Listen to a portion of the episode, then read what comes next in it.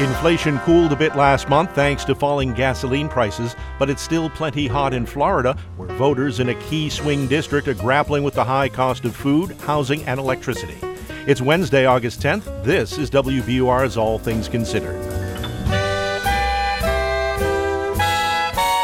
Good afternoon. I'm Steve Brown. Also ahead, Russia has become increasingly aggressive. Now its neighbor to the east, Latvia, is looking to bolster its defenses. We want to be like a small hedgehog, which is uh, with many needles. So if you touch us, you will bleed a lot as well. How Latvia is growing its military. And it's been a year since Kabul fell to the Taliban. We'll hear from the lieutenant colonel who led the Marine Corps at the city's airport at that chaotic time and hear how the final day unfolded. It's 401. Now, this news.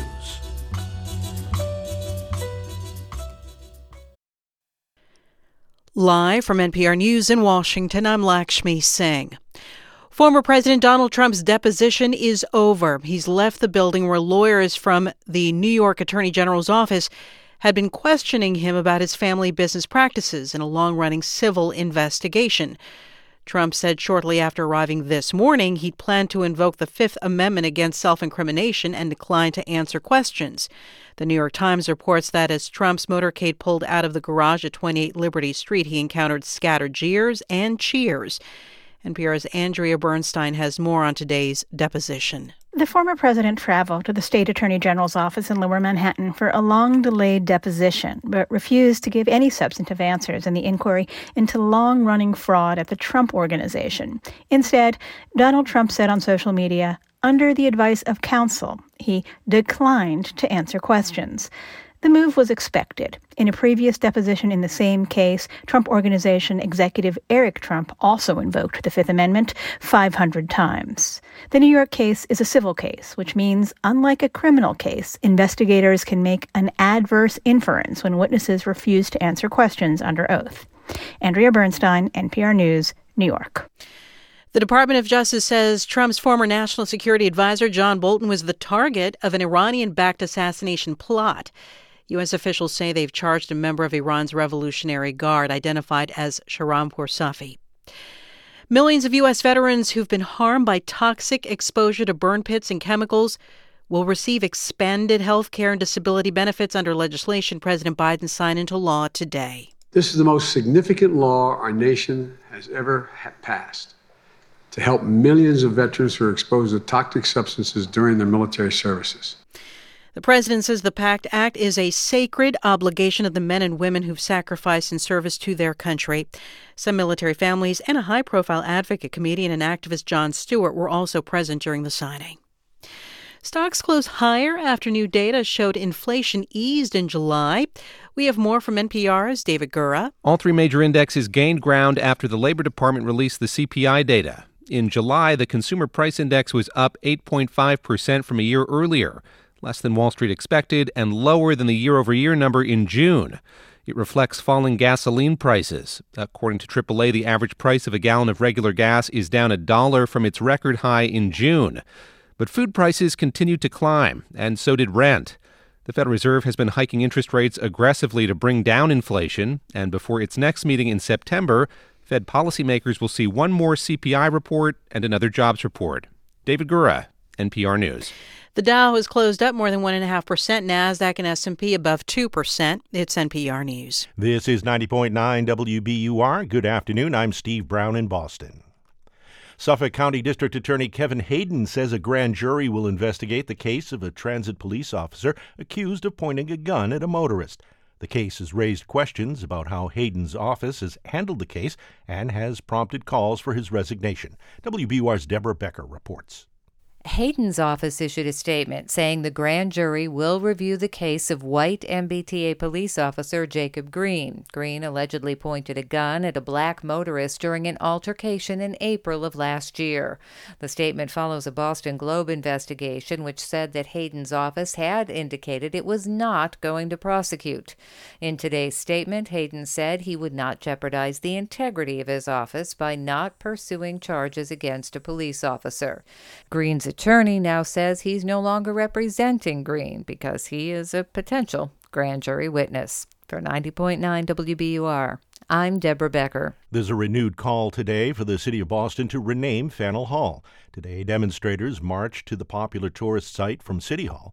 They point out that Faneuil Hall is named after an 18th century merchant who owned and trafficked enslaved people. Racial justice advocates say the city should not associate itself with someone with that history. The MBTA is still finalizing plans to use buses instead of trains during the upcoming shutdown of the Orange Line and part of the Green Line. The T says bus drivers will soon begin making test runs to familiarize themselves with the stops along their routes. The shutdowns begin later this month for track repairs, safety upgrades, and work to finalize a Green Line expansion to Medford. Sports, the Sox and the Braves go at it again tonight over at Fenway Park. In the forecast, mostly cloudy with a slight chance of showers or thunderstorms overnight. The lows will be around 63. Showers early tomorrow morning, making way for partly sunny skies. The highs will be around 80 degrees. Mostly sunny and 80 on Friday. The weekend looks nice, sunny during the day on Saturday, the high around 78. Sunday will be mostly sunny, 82 will be the high. Same goes for Monday, sunny and 82 degrees. Right now it's 72 degrees in Boston. This is 90.9 WBUR. We're funded by you, our listeners, and by Procter & Gamble, maker of Nervive Nerve Relief. Nervive is designed to reduce occasional nerve aches, weakness, and discomfort in hands or feet. Learn more at nervivehealth.com. This is All Things Considered from NPR News. I'm Juana Summers in Washington. And I'm Ailsa Chang in Culver City, California. Today, we learned that consumer prices are still climbing at a rapid rate, but not quite as fast as they were earlier this summer. The U.S. Department of Labor reported that inflation has pulled back from a four decade high last month. A big drop in gasoline prices helped to offset the rising cost of groceries and other goods and services. And we're going to dig a little, a little deeper now into what this means with NPR White House correspondent Asma Khalid, who's in St. Petersburg, Florida today, and economics correspondent Scott Horsley in Washington. Hey to both of you. Howdy. Hi there. Hey, all right, Scott, let's start with you because, as always, you have been digging into the numbers. What's happening to the cost of living? Well, it is still going up, but not as fast as it was. Uh, in June, the annual inflation rate was over 9%, which is something we had not seen in decades. In July, that rate came down just a bit to 8.5%, so still sizzling, but a little cooler than the month before. Mm-hmm. The overall price index actually didn't rise at all between June and July, and that is largely because of that steep drop we've seen in gasoline prices. Uh, prices at the pump have fallen by about a dollar a gallon after hitting a record high back in June. We also saw a pretty big drop last month in travel related costs for things like airfare and rental cars and hotel rooms. And economist Julia Coronado of Macro Policy Perspectives thinks that's a sign that the era of what she calls revenge travel, when people were willing to pay whatever it cost yeah. to make those trips they'd put off during the pandemic, oh, yeah. is now coming to an end. Now they got that vacation under their belt. Now it's like, okay, we now we can resume kind of normal spending behavior where we pick and choose how and where to spend our money based on the best deals available. And that's important because ultimately it's that kind of selective shopping that helps keep prices in check. One reason gas prices have come down is people actually started driving less. Right, but let's be very clear inflation has not gone away, so are other prices still going up? They are, yeah. Food prices are up nearly 11% over the last year. That's the biggest year increase since 1979. Hmm. Housing costs are up nearly 6%. Electricity prices are up more than 15%. Uh, and those power prices are tough during these hot summer months when a lot of people's air conditioners are running around the clock. Including mine. Asma, I know that you've been talking with people this week who are really feeling these higher prices. What are they telling you? Well, that's right. And I've been reporting in the Tampa Bay metro area. In part, I came down here because inflation costs have consistently outpaced the average inflation rates in the country. And, you know, Scott spoke about electric prices. I've heard a lot about electricity bills here from people. Food prices are also a huge concern. Uh, I spoke with a young woman who owns a custom bakery in Clearwater, Florida. Her name is Jennifer Jacobs, and she told me her ingredient costs have soared. She's been particularly frustrated with the cost of eggs, and she needs a lot of them to make cakes. I buy a box of 15 dozen eggs. I buy a couple of those boxes each week. It used to be $15 a box in 2020. It's gone up so much that it was $62 last week. So it's risen uh, almost, what, four times the price. And Ailsa, I will say, you know, her individual story is unique, but the sentiment is common. Uh, I spent some time outside of a Walmart earlier today. It was easy to find people who were willing to share an earful about rising prices. And on top of that, this is a region where housing prices have been increasing faster than other parts of the country. I t- spoke with a couple of different young people, young working people, who told me that they ultimately decided to move back in with their families, with their parents, because they've been squeezed by rising rent prices and they can no longer longer afford their current rent. Now, to be sure, also we should we should point out wages have been going up as well. On average, mm-hmm. wages in July were up 5.2 percent from a year ago, mm. but prices are climbing faster than that. So even though people's paychecks are getting bigger, they're not stretching as far as they used to. Right, that may be so. But President Biden, I mean, he took a bit of a victory lap about the new data out, and here he is at the White House earlier today. Well, the price of some things go up went up last month. The price of other things went down by the same amount.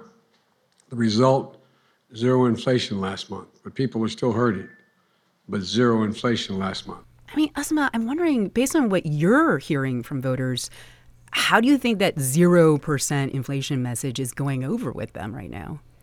You know, Ailsa, I, I, will say, I think this is an example of how the White House has been struggling with a political message around inflation. Um, some of the voters that I spoke with told me that they have been frustrated because they feel like the government is telling them that things are getting better economically, but they're not feeling that in their individual lives. Yeah. And so when there is that disconnect, they ultimately will say to me that they don't necessarily trust the White House message around the economy. Uh, I went to a, a really busy food pantry here in St. Petersburg, and I met a woman woman. Her name is Jill Mallon. She's on disability. She has bone cancer. And she told me that she's come to rely on the food pantry because she can no longer afford buying her groceries at a grocery store. And she does admit that the economy is affecting the way that she feels about politics. I'm confused. I'm a registered Democrat and I have issues with our former president. But some things I like better under the Republican Party, but I don't like the um, I don't like the untruths that took over with that party. Even though I like the economy better. You know, Ailsa, the reason I came here to Pinellas County is that it's one of these uh, exceedingly rare so called boomerang counties, meaning it went for President Obama, then for President Trump, and then subsequently for President Biden. So it's a real mixed political place. And I wanted to hear how voters are interpreting the economy. Um, you know, voters like Jill, I will say, are somewhat unclear about what they think Biden should be doing differently about the economy. But I will say there is a fairly common sentiment that I'm hearing that, that voters want the government to be able to do more to offer a, a clear picture of an economic solution for them. Yeah. Well, Scott, do you have any sense of where inflation is going to go from here? Well, investors are hoping that this report is a sign that the worst of inflation is now behind us. Of course, they've hoped that in the past, and it's turned out to be wrong. But they are hoping that the Federal Reserve will feel a little more room now to be gentler in tapping the brakes on inflation. Uh, mm-hmm. That would be welcome news on Wall Street. And the Dow Jones Industrial Average jumped more than 535 points today. That is NPR's Scott Horsley in Washington and NPR's Asma Khalid in St. Petersburg, Florida. Thanks to both of you. My pleasure. U.S. Secretary of Defense Lloyd Austin visited Latvia today to reassure the Baltic country that the U.S. will defend its NATO allies. Latvia, which shares a border with Russia, says its military is not big enough to fend off its increasingly aggressive neighbor, and that is why it plans to bring back compulsory military service. NPR's Rob Schmitz reports. In a lush pine and birch forest outside the Latvian capital of Riga, two dozen men dressed in camouflage cheer each other on as one by one they sweat through an obstacle course, running with 50 pound sandbags on their shoulders. Andris Zeps cheers them on, stopwatch in hand. He's training these recruits of Latvia's National Guard, and he's tweaking his unit's regimen of military exercises based on how Russian troops are fighting in Ukraine. Since the Ukraine uh, we see the, how Russians are fighting, their tactics. We watch how they fight, and we learn from that. Keeping a wary eye on Moscow is almost second nature in Latvia, a country that shares a 180 mile border with Russia and was occupied by both the Russian Empire and more recently the Soviet Union until it gained independence in 1991. Latvian Defense Minister Artis Pabriks says it's clear Russia still has imperial ambitions. And the way how they use the force in Ukraine, the, the way how they neglect as a population basically uh, makes us to think that we need to strengthen our uh, defense. That's why Pabriks is leading the charge to reinstate compulsory military service for all Latvians. The country had scrapped military conscription 15 years ago after joining NATO and the European Union. But Pabriks says Russia's war in Ukraine means that Latvia needs to be prepared to fend an invader off long enough for NATO forces to fully engage. Which means uh, if somebody invades us, we understand that they might overwhelm us with a might, but uh, we want to be like a small hedgehog which is uh, with many needles. So if you touch us, you will bleed a lot as well. Latvia, which has a population of around 2 million, has just 7,500 active duty soldiers in its professional military, backed by 1,500 NATO troops. 20,000 people are in Latvia's military reserves. It's simply not enough when you have not one but two aggressive neighbors, I mean, Russia and Belarus. Maris Andžāns, director of the Center for Geopolitical Studies in Riga, says compulsory service will strengthen Latvia's military ready forces to more than 50,000. But doing so has raised concerns about the loyalty of conscripts in the event of a conflict with Russia.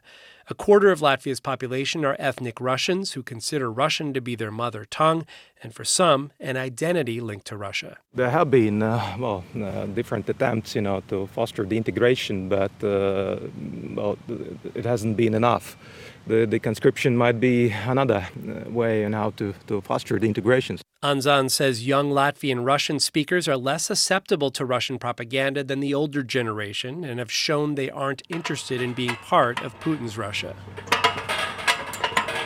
Neither is Oskar Zvanags, who just graduated from high school. The 19 year old is finishing a set of chin ups at a local park in Riga. Zvanags is exactly the age of those who would have to serve in the military, and he says he's more than willing to do so given the threat. My father once told me that it would take Russia 48 hours to completely take over Latvia. But that estimate is based on Latvia's current military capabilities. Pretty soon, all men the age of Zvanags will learn to become military ready, and in the words of the country's defense minister, learn the art of being a hedgehog. Rob Schmitz, NPR News, Riga.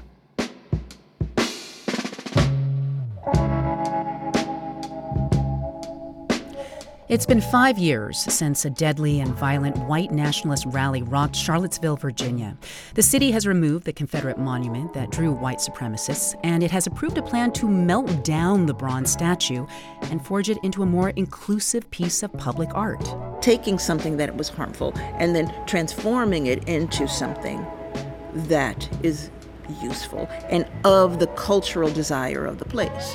Hear more tomorrow on All Things Considered. And you are listening now to All Things Considered from NPR News.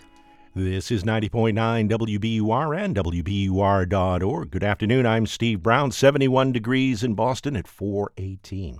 Just ahead on All Things Considered, a year after Kabul fell to the Taliban, we look back at how those hectic days unfolded at the city's airport. That's up next here on WBUR. We're funded by you, our listeners, and by MEFA, the Massachusetts Educational Financing Authority, providing resources and tools to help you navigate the college planning process, including customized plans of savings, loans, and guidance with webinars, calculators, and an informative podcast. More information at mefa.org. A Cambridge in business news, a Cambridge-based biotech has inked a deal for a big partnership in its efforts to treat inflammatory bowel diseases like colitis and Crohn's disease. GentiBio will team up with Bristol Myers Squibb in a deal worth up to $1.9 million for the Cambridge startup. Genta Bio works to develop cell therapies. Wall Street today, stocks closed higher. The Dow finished up more than 1.5%, 535 points at 33,309. NASDAQ rose almost 3%, 361 points at 12,855. We're funded by you, our listeners, and by Worcester Cultural Coalition. August 13th, the Broadmeadow Brook Conservation Center hosts the annual Butterfly Festival. More at worcesterculture.org and Sullivan Tire and Auto Service, family owned and operated, offering brand name tires and complete auto service for more than 67 years. More at sullivantire.com.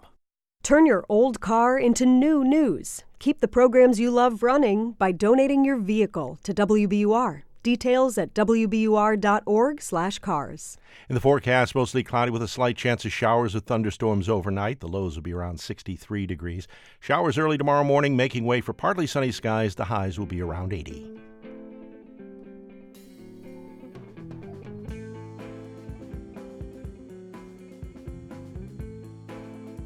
Support for NPR comes from this station and from Dataiku, a platform for everyday AI to help organizations make AI part of their daily business, designed to elevate people, teams, and companies. D-A-T-A-I-K-U dot com. And from Indeed, designed to be an end-to-end hiring solution for businesses of any size to attract, interview, and hire candidates, all from one place. More at Indeed.com slash NPR. And from the Lemelson Foundation. This is All Things Considered from NPR News. I'm Ailsa Chang.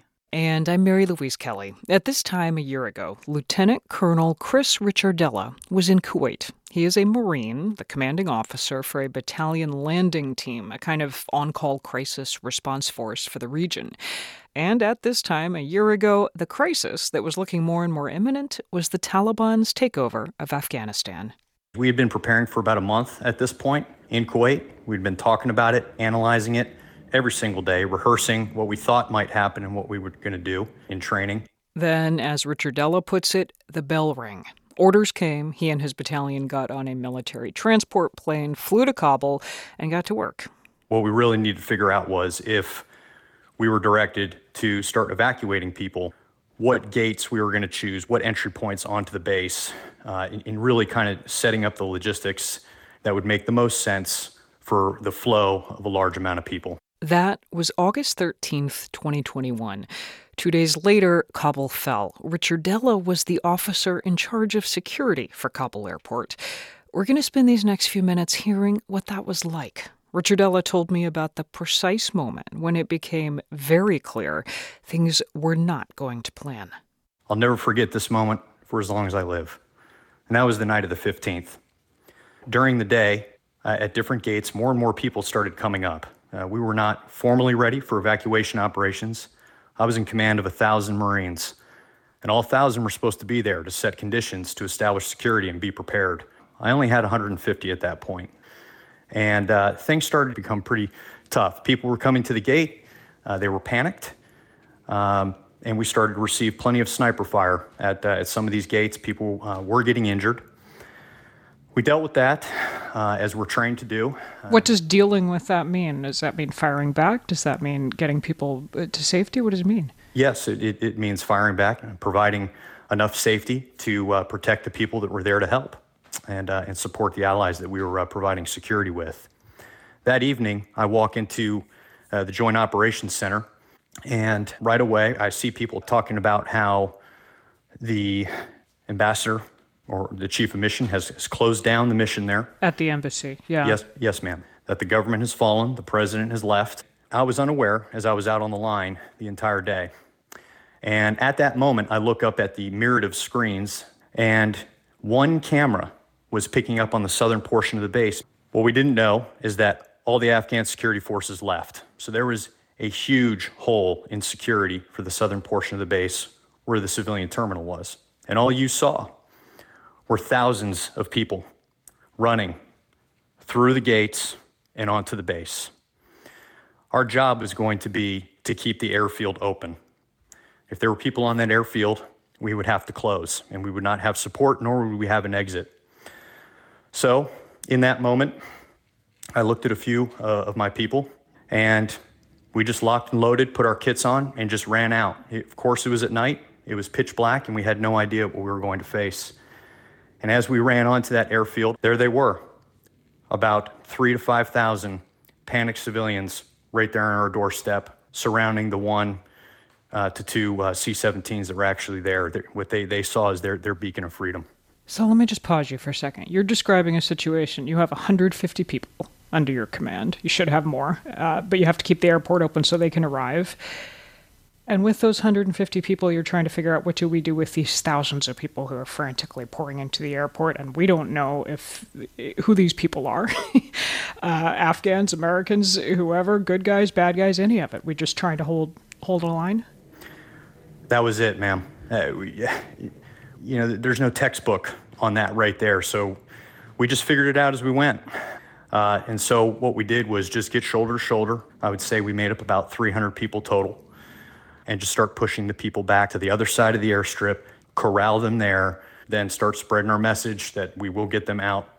That turned into two and a half days yeah. of a constant bitter struggle back and forth as 5,000 grew to 10,000. Panic increased. Taliban continued to shoot uh, at us um, and, and, and start hurting people. From the outside, uh, for those of us trying to follow what's going on, this is when we're seeing the pictures starting to stream in of people who are desperate, running after planes, holding on to planes as they're trying to take off. They're that desperate. What are the orders you're giving? You're in charge. Hold the line, keep the airfield open, protect these people. Those are the orders I'm giving. The people saw what we were doing. They saw that we were trying to stop the guys that were firing at us, uh, that were firing through them, the crowd that is. Uh, people had nowhere else to go. And uh, just it just created riots and absolute panic and chaos. I want to bring in um, one other voice and let you respond to it, just to enlarge on quite how quickly the situation was changing. Um, last week, I interviewed General Frank McKenzie, the then commander of CENTCOM, and asked him about August 15th and the day that Kabul fell. He told me on that day he had flown to Doha, which is where the Taliban leadership was. He had warned them not to interfere with the U.S. withdrawal. When I was going out to uh, Doha, the plan was to try to get the Taliban to stop at a perimeter, maybe 15 or 20 kilometers outside the city, a ring around it. We, we wanted them to not come any closer until we pulled our forces out. Well, by the time I got there, they were already in downtown Kabul, so that plan was no longer operative. So, a sense there of how quickly things were changing. Colonel Ricciardella, from where you sat, did it feel like things flipped suddenly over those days from you know, the Taliban is the enemy, we're fighting them, to hang on, we're going to have to coordinate with the Taliban if we're going to secure this airport and try to get whoever we can get out out. Yeah, that, that really came as a shock to me. You know, I, I questioned that at initially when I received that guy. I said, you, you know, we've had multiple engagements and killed a bunch of them at this point, and they're still shooting at us. And I was told yes. Uh, but we're partnering with them now. They're kind of going to do security from outside the base, and we're going to do uh, the inner security portion of the base. Uh, you know, the people were still very scared of the Taliban, and uh, it certainly didn't make our jobs very easy once we formally opened for processing operations to begin the evacuation at the various gates that we had, the, the press of humanity of 5,000 plus people pushing against a single gate, and they see us take one, two, three people in, and they, they just want to bum rush, claw, punch, kick, uh, any way they can to try and get onto the base.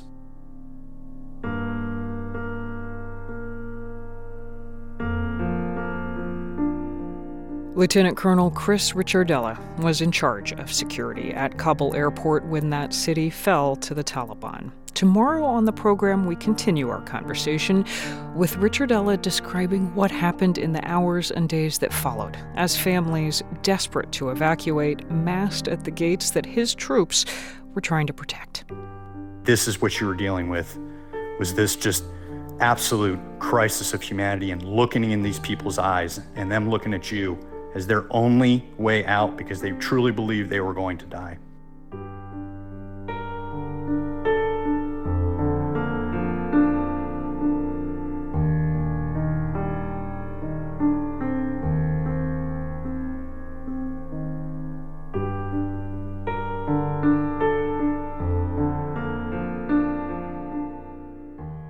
This is NPR News. And this is 90.9 WBUR and WBUR.org. Good afternoon. I'm Steve Brown, 71 degrees in Boston at 429.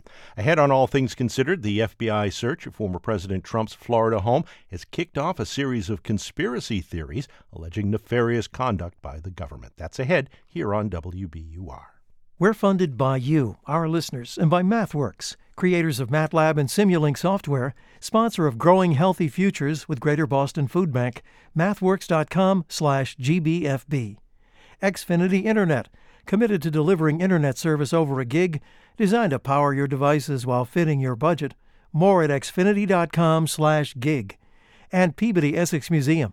Patrick Kelly, Runway of Love, celebrates the genius of a self-taught designer who changed fashion forever. On view now. Tickets at pem.org. 1996, the last Taiwan Straits crisis. China badly outmatched by the U.S. What China took from it is they wanted that to never happen again. And they've spent the past 35 years building one of the most sophisticated advanced militaries in the world so that the next time something like this happened, they would have more options. So, what's the Chinese military capable of now? That's on point tonight at 7 on 90.9 WBUR, Boston's NPR news station. Live from NPR News in Culver City, California, I'm Dwane Brown. The Justice Department has charged a suspected Iranian operative with allegedly plotting to kill former Trump National Security Advisor John Bolton. Prosecutors say it appears to be attempted an attempted retaliation for the U.S. killing of a top Iranian general. NPR's Ryan Lucas has more. Prosecutors say the defendant Shahram Poursafi is a member of Iran's Revolutionary Guard Corps. According to court papers, in October of 2021, Poursafi began trying to arrange John Bolton's murder. He allegedly offered a contact in the U.S. $300,000 to carry out the plot. Poursafi, who faces two counts, is believed currently to be in Iran. Bolton is an Iran hawk who served as Trump's national security advisor. In a statement, he thanked the FBI and the Justice Department for uncovering the alleged murder for hire scheme. Prosecutors say the plot appears to be an attempt by Iran to hit back at the U.S. for the January 2020 American strike that killed Iranian General Qasem Soleimani. Ryan Lucas, NPR News, Washington. A sharp drop in gasoline prices last month helped temper inflation a bit. Consumer prices in July were 8.5% higher than a year ago, but that was a smaller increase than the month before when inflation hit a 40 year high of 9.1%. Mark Zandi is chief economist for Moody's Analytics. He says it's a welcome sign for consumers that inflation is cooling. I think they should uh, take solace in this. Uh, the the worst is that is behind us. I think uh, it's not going to be a straight line, uh, and of course, things a lot of different things could go off the rails here, causing inflation to go oil prices, inflation to go back up. But the most likely scenario going forward is that inflation will continue to moderate, and obviously that's really important to uh, American households. While the price of airline tickets, used cars, and hotel rooms also fell last month, the price of food, housing, and electricity continues to climb. This is NPR. This is 90.9 WBUR. Good afternoon. I'm Steve Brown in Boston. Governor Baker has signed into law this afternoon a bill that will legalize sports gambling in Massachusetts. He also signed the vast majority of a borrowing bill that will funnel $11 billion into transportation projects. The bill includes money to advance efforts to expand commuter rail service between Western Mass and Boston. He also signed a bill designed to boost mental health care access, and that will require insurance companies to cover an annual mental health exam for members. The Massachusetts Department of Veterans of Foreign Wars is applauding Governor Baker's signing of a bill supporting members of the military and their families. One part of the new law makes it easier for military spouses to transfer their professional licenses to Massachusetts from other states. William LeBeau of the VFW Massachusetts says that's a win for everyone since military families move a lot. The family members should not be penalized the whole family is serving when we have someone serving in our military. By supporting the person that's serving, by being a part of a family and being supportive, they are serving themselves. The law also allows military families to immediately register and enroll their children in a Massachusetts school district as soon as the active duty parent gets their relocation orders. State health officials are evaluating whether to once again change their strategy for vaccinating people against the monkeypox virus. Yesterday, the state said it would only schedule people to receive a first dose of the two, vote, do, two dose vaccine to stretch a limited supply. Hours later, the federal government introduced a different strategy. It calls for two shots, but a smaller dosage. A proposal to give 11% pay raises to Boston's mayor and city councilors is likely headed to a public hearing for consideration. Today, city councilors referred the matter to the Committee on Government Operations. The pay hikes would take effect after the next election for each position. It's 434. We're funded by you, our listeners, and by Cityside Subaru on Route 60 in Belmont, where the Summer of Love event is underway, featuring the all wheel drive Subaru Crosstrek. citysidesubaru.com, and Lauren Holleran with Gibson Sotheby's International Realty in Cambridge, real estate brokerage that is grounded in data and committed to thoughtful design. laurenholleran.com. In sports, the Sox and the Braves will go at it again tonight over at Fenway. In the forecast, mostly cloudy, slight chance of some showers or thunderstorms overnight. The lows will be around 63 degrees. Showers early tomorrow morning, making way to partly sunny skies, the high near 80. Mostly sunny and 80 degrees on Friday. The weekend looks nice. Sunny during the day on Saturday, a high of 78. Sunday will be mostly sunny, 82 will be the high. Right now it's 72 degrees in Boston. Support for NPR comes from this station and from Dataiku, a platform for everyday AI to help organizations make AI part of their daily business, designed to elevate people, teams, and companies. D-A-T-A-I-K-U.com. And from Indeed, designed to be an end-to-end hiring solution for businesses of any size to attract, interview, and hire candidates, all from one place. More at Indeed.com slash NPR. And from the Lemelson Foundation. This is All Things Considered from NPR News. I'm Ailsa Chang in Culver City, California. And I'm Juana Summers in Washington. Social media platforms lit up with right wing speculation, militant rhetoric, and political fundraising after former President Donald Trump announced that his Mar a Lago home had been searched by the FBI. NPR reporter Lisa Hagen has been watching right wing media and message boards, and she joins us now. Hey, Lisa. Hi, Juana. So tell me, as you've been watching these channels, what sorts of things have you been noticing? It's been a lot of very hot talk, and sometimes it's quite violent sounding. But um, what we saw this week is now a pretty well established pattern for people who follow this. Like, I talked to Caroline Orr Bueno, a behavioral scientist who studies disinformation at the University of Maryland, she was looking back at social media posts from around when Trump lost the 2020 election, or even before that when Trump was facing early calls for impeachment. The calls for civil war, basically, you could swap out the tweets and barely notice the difference. Now, she's talking about anonymous posters there, but what she noticed that's different about this week is that elected officials and high profile media personalities are using the same Civil War language she's used to seeing on message boards the same comparisons of the US government uh, to totalitarian states from history. Okay, so there's still quite a bit that we do not know about the content of the documents that the FBI was looking for. How is that information vacuum shaping the way that former President Trump's supporters are responding? it gets filled in with storylines and narratives that rely on the worst possible assumptions about the FBI and Justice Department. Um, for example, you know, this is meant to stop Trump from announcing a second run for president. The FBI must be planting evidence. We actually heard that from Trump today. Um, or there are nefarious deep state connections that the officials involved um, in issuing the warrant have that, that are driving this a lot of this language gets couched. Um, former White House advisor Stephen Bannon said, you know, the the FBI is the Gestapo, but then backed off right away and said Republicans need to win the midterms, which is quite a weak way to respond if you believe that you're dealing with a Nazi-style secret police. Um, but Bueno says it's a useful rhetorical device. So they kind of get the best of both worlds. They're able to get the message across, but also maintain that element of plausible deniability. Okay, so conspiracy theories and increasingly violent rhetoric from prominent figures, that stuff seems to draw pro Trump audiences in, but what are these influencers doing with that attention once they have it? Right? So these are not just moments to be seen loudly defending the president, but it's it's time for marketing and branding. Uh, show hosts can sell gold. Politicians, including Trump, are fundraising off this search warrant. They're selling merch. You can get a defund FBI shirt on Congresswoman Marjorie Taylor Greene's online store, for instance. All right, so looking forward, Lisa, if the federal government proceeds with legal action against former President Trump, what does that mean? Does all of this online chatter will it turn into real world action? Every step that federal law enforcement takes is going to come with more of this cycle of speculation and self promotion. Um, and it's important to say the vast majority of the audiences who hear or respond to these things aren't actually going to act on phrases about war or fighting or violence. Um, but when you're talking about audiences of millions of some of these personalities um, on the media, it only takes a few or one person deciding that this is their moment for violence.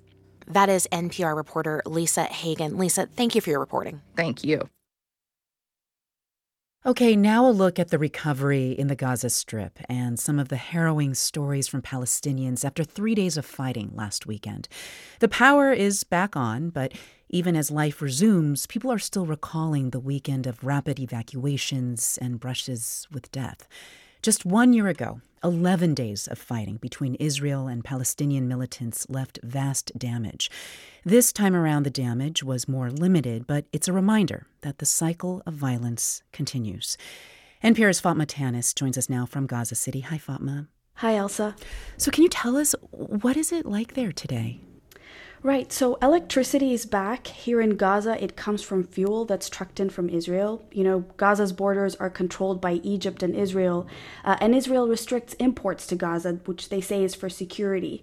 Um, now, this conflict was mainly between Israel and the Islamic Jihad militants.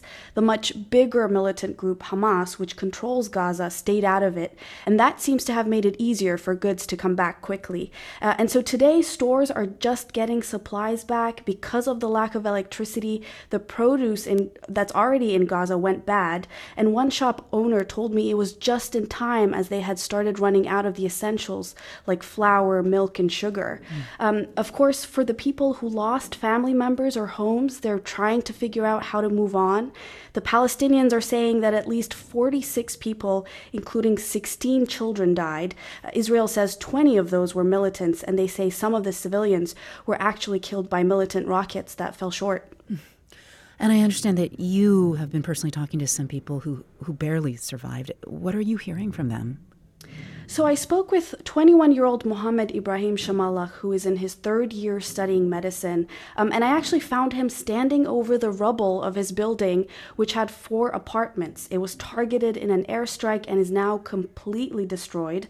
Israel said they were trying to strike Islamic Jihad militants in Gaza. And we don't know exactly why this building was hit, but Shamallah says his brother uh, got a call from the Israelis telling them they had two minutes to evacuate. And so the whole family ran across the street to the waterfront, where he says he was so scared and couldn't bear to see his home destroyed, so he just looked out to the sea until it was all over, and then came back to realize he'd lost everything. Everything my books, my uh, bags, everything uh, for uh, university, and my clothes. But he says he's not going to let this get in the way of his studies or his future as a doctor. I will try to to buy another box and to complete my university. I will not stop. There has been, Fatma, this ongoing cycle of wars there for the past 15 years, right? Like with no end in sight. So I'm wondering when you talk to people about that seemingly endless cycle, what do they say to you about it? You know, the general sense is just tremendous frustration and exhaustion. People's nerves are frayed from not being able to recover from one trauma by the time they get hit with the next one. Uh, and they feel like they're trapped in an endless war they have no control over. Um, I met Riyad Gadoum at the memorial for his five year old granddaughter, Ala. Uh, she was one of the first casualties of the weekend. Uh, mm-hmm. and he just couldn't understand why Israelis didn't have more precise targeting. يغيبوها عن الحياة شو ذنبه بس هذا إرادة ربنا الحمد لله إرادة ربنا What was the fault of my girl? He kept asking. Why did they rob her of her life? But at the same time, you know, people are saying they're just they have to get on with their lives. They don't have much of a choice. This is a densely populated, bustling city, and most of it is back up and running. You can now hear children playing outside. And I've already passed by two weddings happening here tonight. Hmm. That is NPR's Fatma Tanis in Gaza City. Thank you so much, Fatma. Thank you.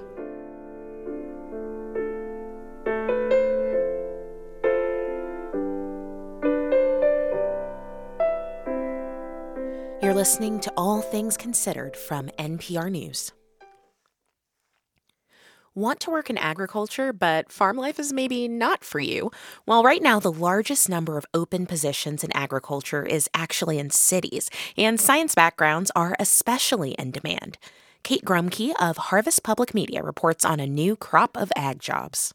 A parking lot with office buildings in suburban St. Louis is also lined with something a bit out of character rows of huge greenhouses.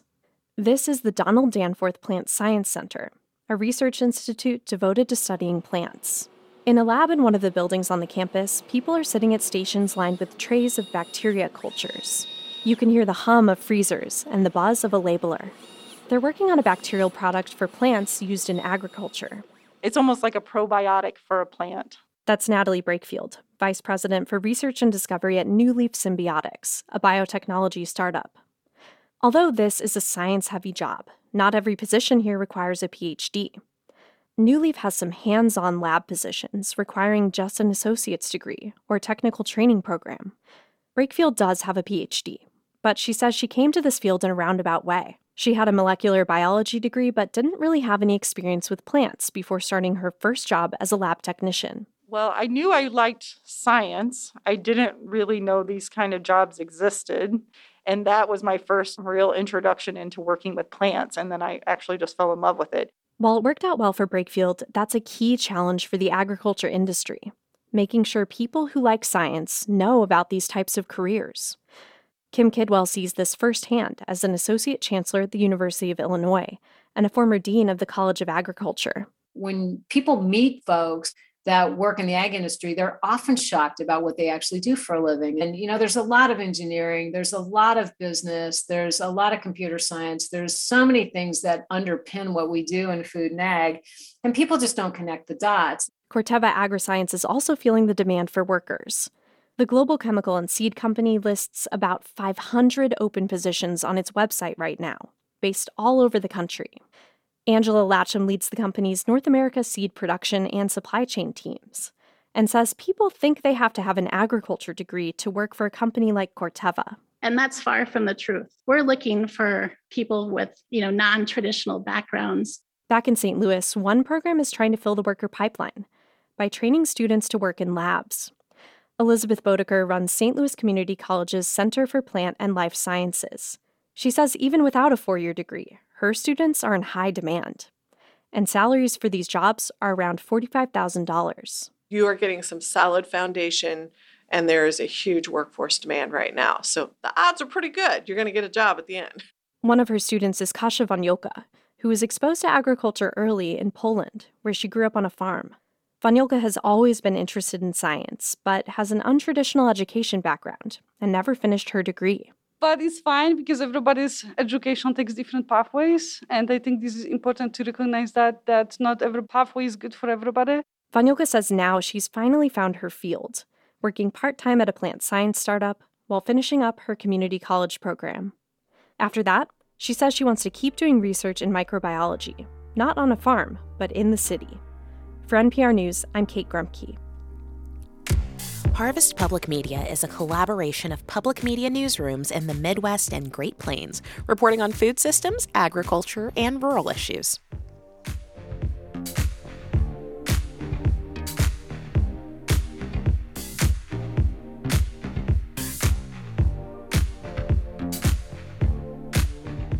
This is All Things Considered from NPR News. And this is 90.9 WBUR. Good afternoon. I'm Steve Brown.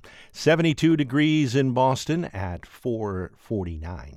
Ahead on All Things Considered, we'll pay a visit to Oregon, where it is peak blackberry season. That's just ahead here on WBUR.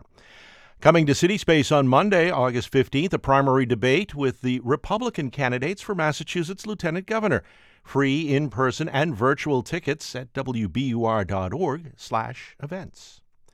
In the forecast, it'll be mostly cloudy with a slight chance of some showers or thunderstorms overnight. The lows will be around 63 degrees.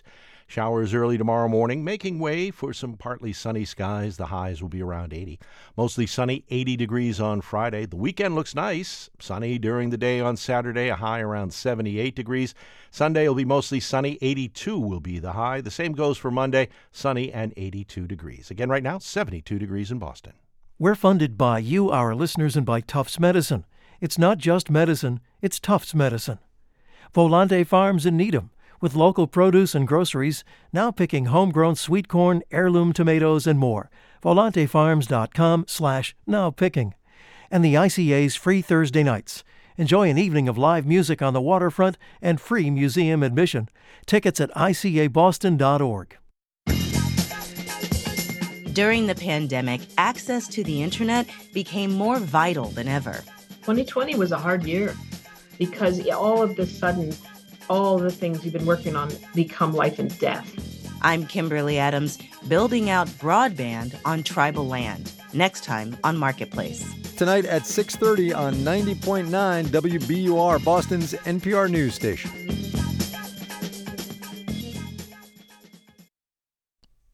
This is All Things Considered from NPR News. I'm Juana Summers. And I'm Ailsa Chang. The GI Bill has a mythic significance in American history.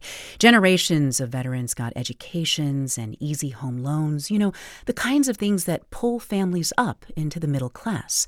But that benefit has never really been available to one group of Americans who serve in very high numbers Native Americans living on tribal land. NPR's Quil Lawrence reports from Lame Deer, Montana. There's no VA office on the Northern Cheyenne Reservation in Lame Deer, but the tribe does have a Veterans Benefits Coordinator. You know, so right now I think I have about 178, 178 veterans. Jeannie Beartusk met me in the basement of the Mennonite Church in Lame Deer. She had set up snacks and refreshments and gathered a bunch of Northern Cheyenne veterans so I could ask about their benefits. When I got there, though, it had been so long since they'd seen anyone from VA, they had questions for me. Okay. Well, I wanted to ask you yeah. about education and housing. If I'm eligible for it, I'm getting old. If I can get a home somewhere, I'd like to get a home. I would be interested in a home loan because this is, um, like I said, this is my homeland. Um, I'm, I'm pretty sure we're going to be here for quite a while. Well, like I said, I, I just kind of basically given up on them, you know. That was Vietnam vet Manfred Soldier Wolf saying he's given up on VA. Before him, you heard Army vets Milford Curtis Sr. and Doreen White. Their tribal benefits coordinator, Jeannie Beartusk, says it's a simple fact. No bank will finance a GI Bill home loan on tribal land. I tried to explain it as best as I could. You know, I can't I can't bend the rules. That's because the banks can't take back tribal land if the loan defaults. This isn't new. Congress tried to fix this problem 30 years ago. In 1992, it created the Native American Direct Loan, so the VA can work directly with the tribe to finance the home. But the numbers are tiny. Bill Scheer with the Government Accountability Office recently did a report. He found that in the continental U.S., the VA has used this direct loan just 89 times in the past decade. Outreach by the VA gets less than 1% of eligible Native vets, Scheer says. And this would be an example of how badly can a government program run. He says the VA doesn't collect good data about the results and doesn't seem to know its own manuals are out of date, referencing offices that don't exist anymore. Also, VA can't legally make a loan until it has a memorandum of understanding with each tribe, an MOU. That takes action from the tribes, but also outreach from VA. Bryant Lacey, who oversees the Native American Direct Loan at VA, says there are MOUs with only a fraction of the nearly 600 tribes in the United States. So, right now, we're only capable of hitting nearly 20% of these federally recognized tribes with the VA program. So, we are really focused on engaging with tribes that do not have these memorandums of understanding with us. Lacey has read the critical GAO report and he says the VA is already working on solutions. October 1st, 2021, we created a Native American direct loan team that is solely dedicated to processing the Native American direct loan program. Lacey confirmed that the Northern Cheyenne tribe is one of the few that already has an MOU to use the direct loan. That was news to the veterans I met on the reservation. Did you ever hear about the Native American direct loan? No, I haven't. Never, never did hear of a direct loan. Henry Spielman is a former Marine and member of the Northern Cheyenne Tribal Council. He came out to the meeting at the Mennonite Church, and then he took me back to the house he's renting on the reservation. There's a cattle gate at the end of his driveway to keep the horses and cows in the pasture. Above it, Spielman's house looks out over the low hills and those otherworldly sandstone formations of eastern Montana. Spielman could maybe get a regular VA home loan, but only to buy a house off the reservation. He doesn't want to. It's our stronghold. We've been born and raised here, so it's just, I don't know, sense of feel safe here. Deer visit the backyard almost every night, and the occasional black bear. A few grandkids live with him. One of them rides the quarter horse who's grazing out front. And as chaotic as it is, it's still home, and I don't know, it's just where I want to be. Spielman thinks the owner of this house will sell it to him, but he needs a loan. Despite several government programs designed to make that happen, he can't seem to get one. Quil Lawrence, NPR News, Lame Deer, Montana, on the Northern Cheyenne Reservation. Ask an Oregonian what summer tastes like, and they'll likely say blackberries. The Willamette Valley outside Portland ships out 90% of the frozen crops sold across the country. Deena Prichep reports from peak blackberry season. Blackberries here are the size of your thumb, just dripping with juice. You can grab handfuls off the side of a hiking trail or even a highway. And as four year old cousins Zaha Kari Stein and Lila Werner demonstrate, you can also just grab them from the backyard. I think I can get this one. We love blackberries because they're so tasty and sweet and kind of sour. Varieties like Marionberry or Columbia Star fill pies and flavor local beer. Welcome to Burgerville. What can I start for you today? They're even in the milkshakes at the Burgerville drive through. Our seasonal shakes, Marionberry, and it comes with whipped cream and a Marionberry garnish on it. Most people in the rest of the country haven't experienced the wonder of a fresh Oregon blackberry.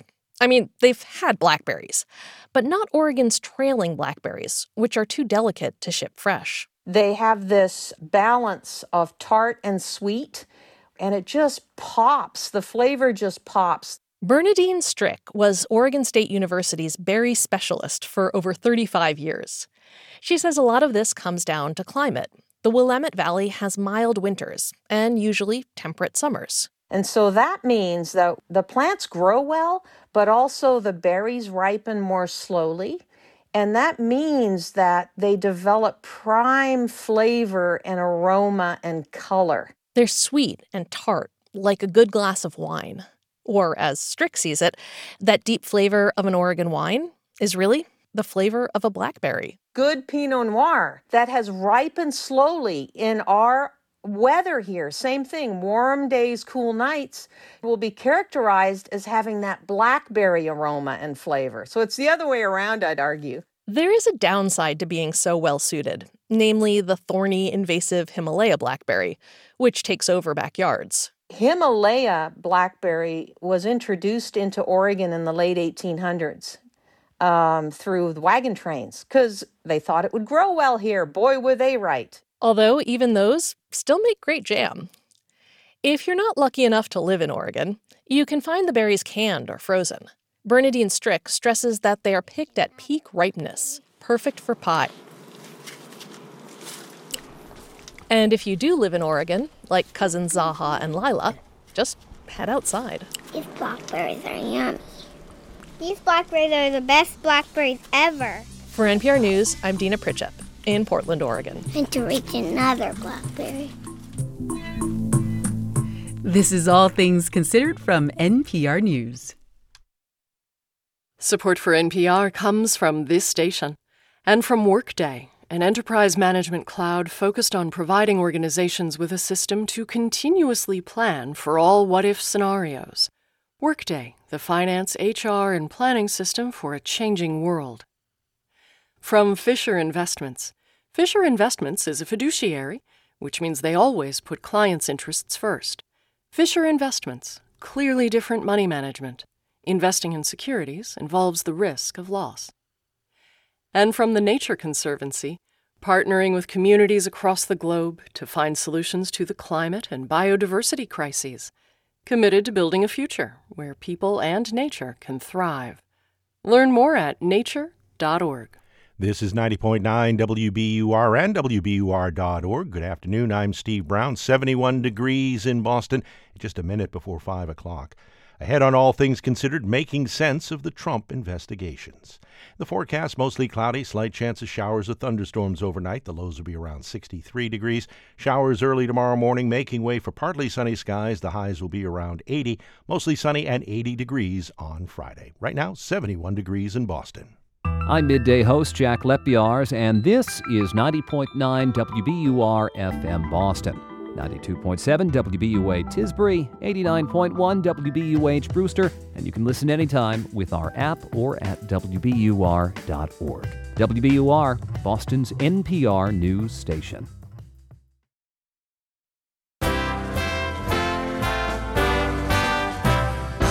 Former President Trump was supposed to testify under oath, facing questions from New York's Attorney General.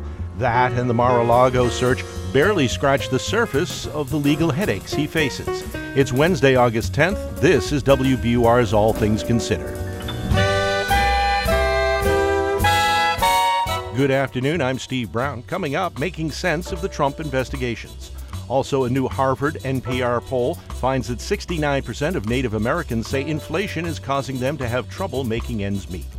And the Inflation Reduction Act could be one of the biggest federal investments in clean energy in U.S. history, and some believe carbon capture technology is a piece of the clean energy puzzle. It's the idea of capturing CO2 before it gets into the atmosphere. But some people are skeptical. It's 501. Now, this news.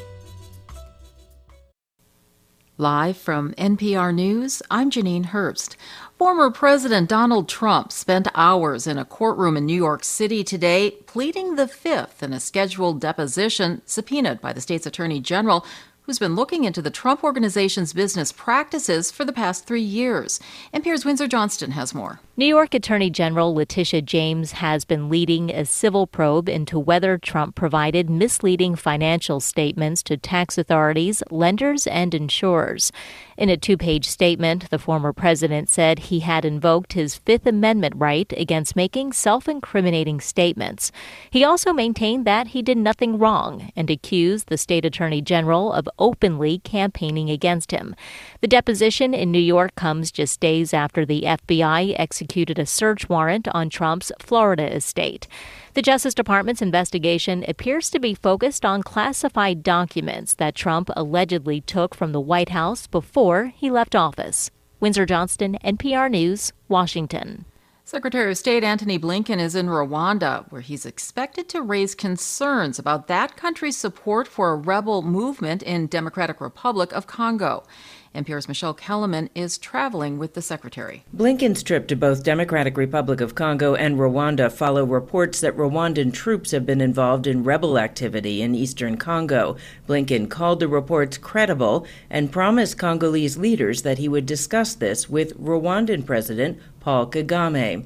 The secretary is also expected to raise the case of Paul Rusesabagina, the real life hero from the movie Hotel Rwanda. He was convicted on terrorism charges here. The U.S., though, considers him wrongfully detained. He's a U.S. resident, and Blinken calls this and similar cases a priority for him. Michele Kelemen, NPR News, Kigali.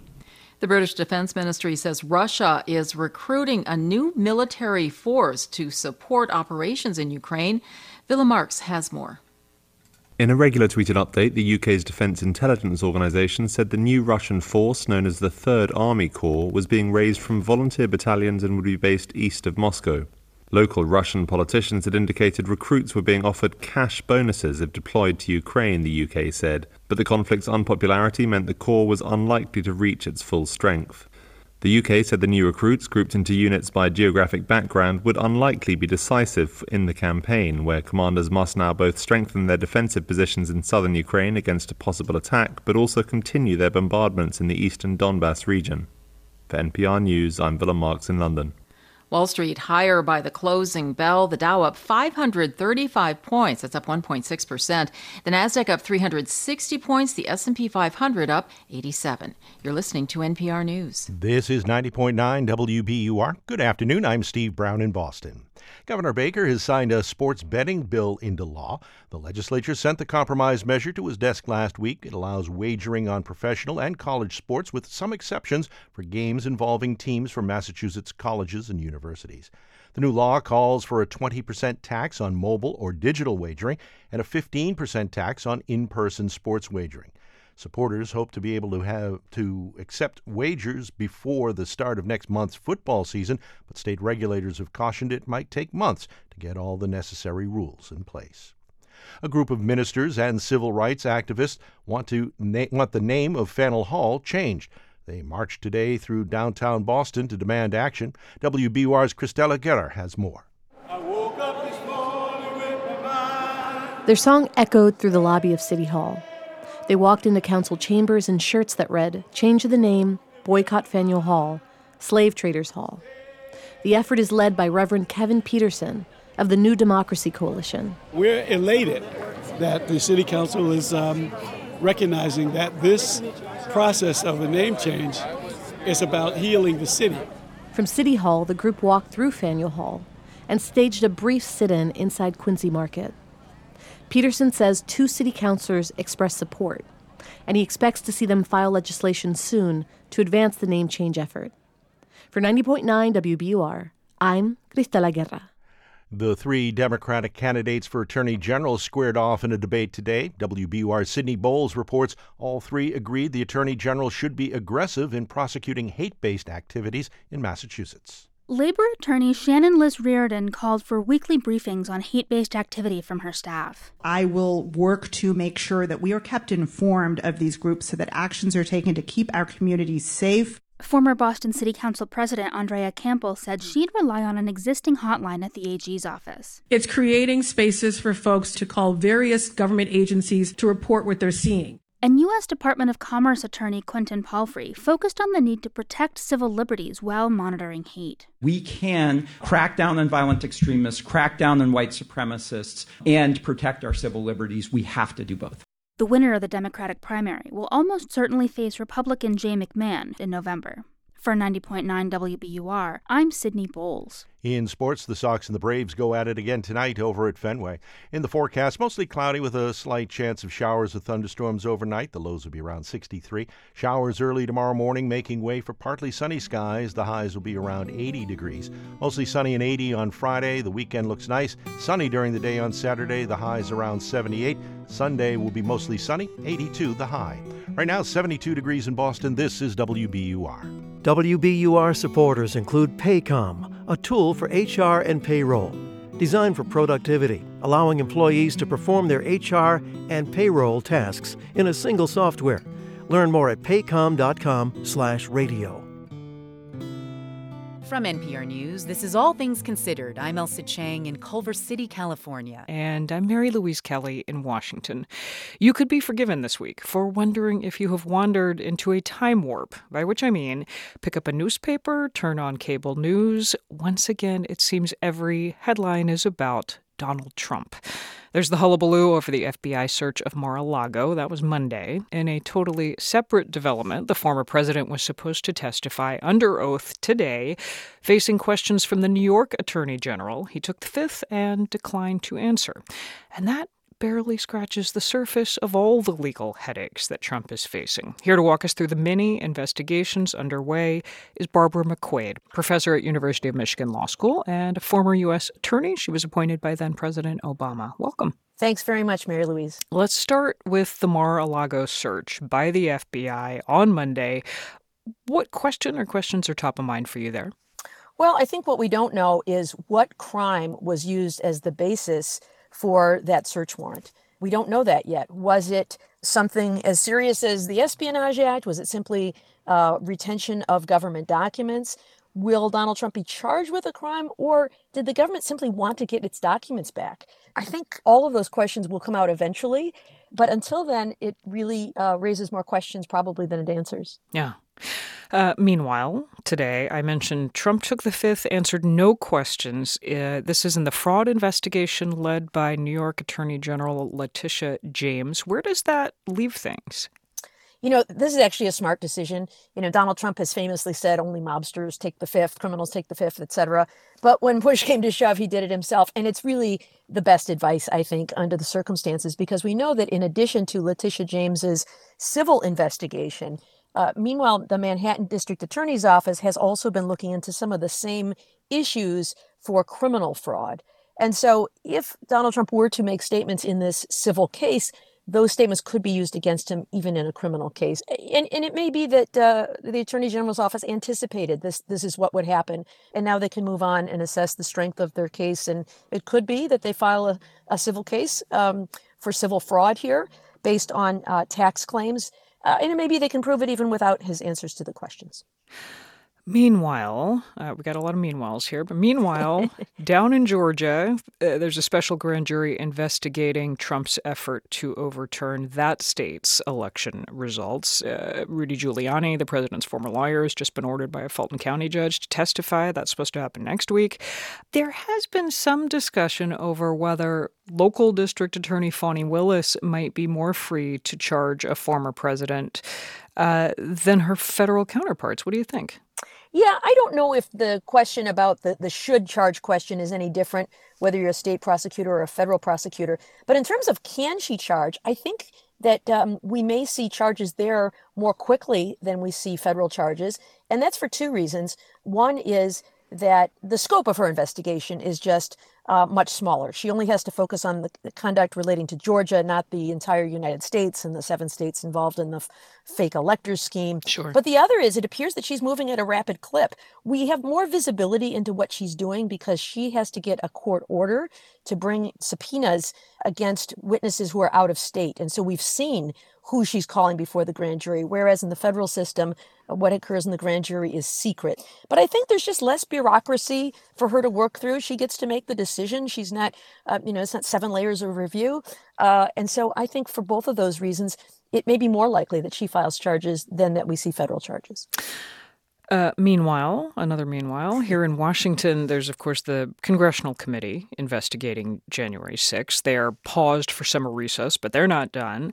And then a parallel investigation um, being conducted by the Justice Department into the events of January 6th. They have subpoenaed, among others, Pat Cipollone, uh, the former President Trump's White House counsel. What's the status of this one? Yeah, you know, I think they're going to have to either negotiate or litigate his claims of attorney client and executive privilege. But ultimately, the law favors the Justice Department getting his testimony. When he went before the January 6th committee, the committee, uh, I think, was willing to take half a loaf. They negotiated with him to get timely testimony, willing to give up certain areas in exchange for uh, certain areas that they were interested in. But I think the Justice Department will insist on all of it. And I think they'll litigate it. And if they do, I think they'll win and they'll be able to get his testimony. And that could be really important. I think the only other person who might know more about uh, Trump's role in all of the January 6 activities is Mark Meadows. His um, former chief of staff. yes. And I, I, think we'll have to wait to see whether he is uh, a defendant, a witness, or neither. So at some point, Merrick Garland is going to have to make a decision about charging. I don't anticipate that will be before the midterm elections. I think there's just too much work to do. But I think in the early part or mid part of 2023, he's going to have to make a decision whether to charge or decline to bring charges. So the former president is keeping his lawyers busy, to put it mildly. If you were an attorney for Donald Trump, which which if any of these probes would be keeping you awake at night? I think in the short term, the Georgia probe, because I think that's the one that's most likely to result in charges in the short term. Also, you know, this this takes a lot of steps to get there. But if Donald Trump is elected president again and takes office in 2025, he could pardon himself for a federal offense. He can't pardon himself for a state court offense in Georgia. So I think that's the one that I'd be keeping my eye on, at least uh, for the moment.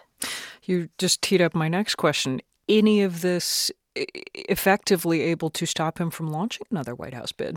I don't think so. Um, you know, there's been some talk this week that one of the charges 18 USC section 2071 has a provision in it for someone who um, wrongfully retains government documents shall be disqualified from serving in uh, future federal office.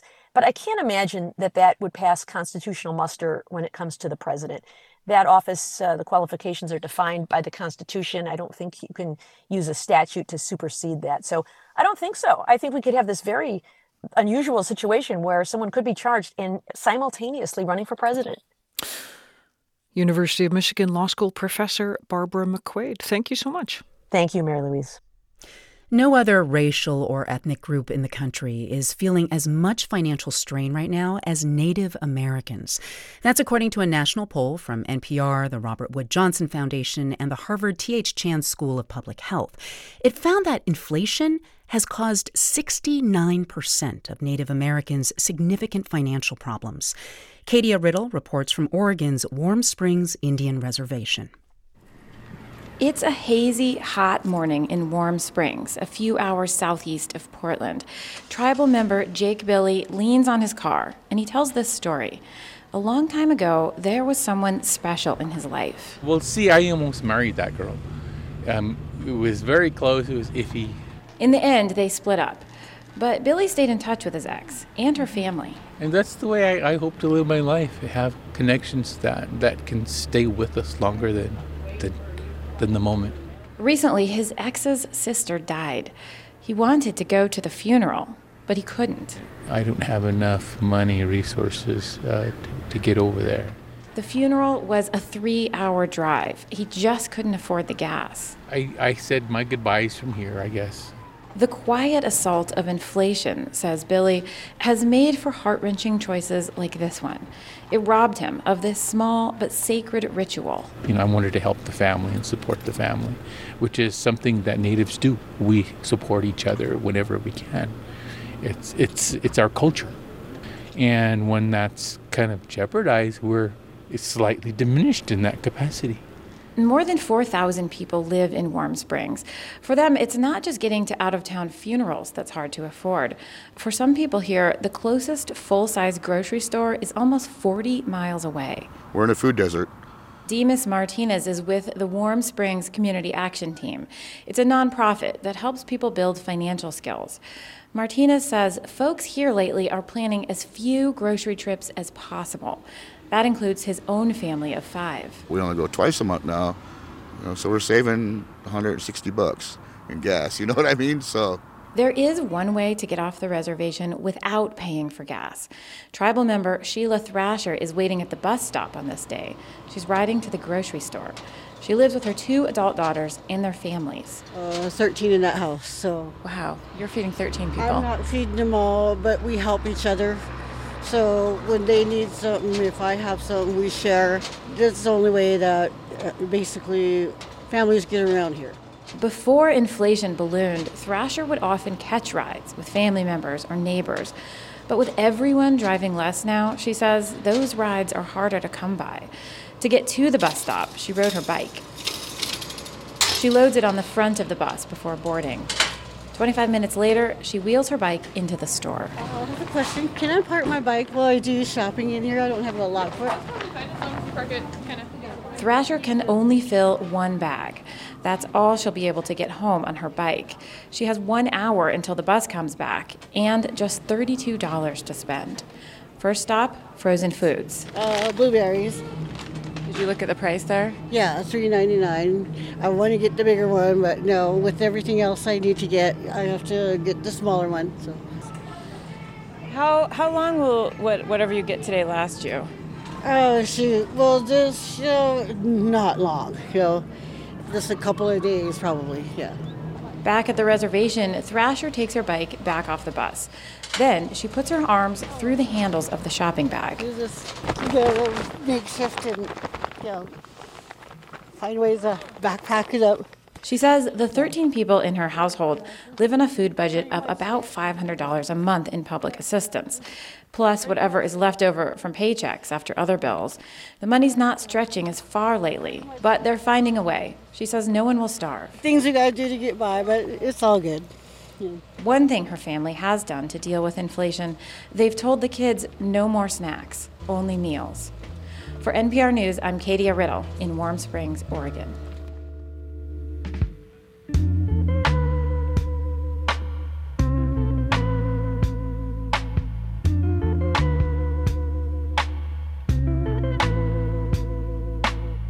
You're listening to All Things Considered from NPR News.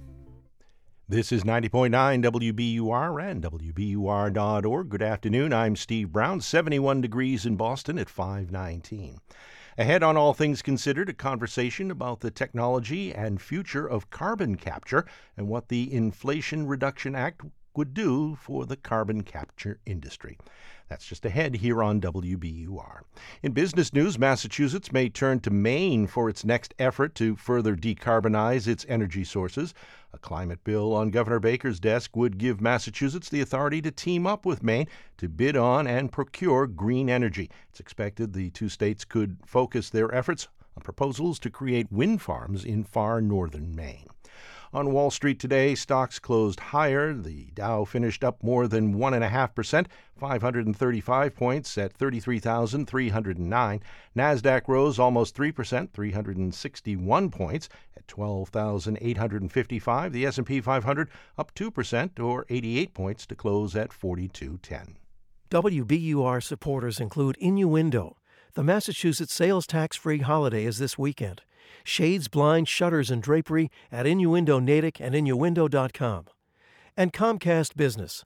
Whether your business is starting or growing, Comcast Business is working to build a network to keep customers connected. Comcast Business, powering possibilities. Looking for a book to read on vacation? We've got page turning reading recommendations. Sign up now at wbur.org slash beachbooks.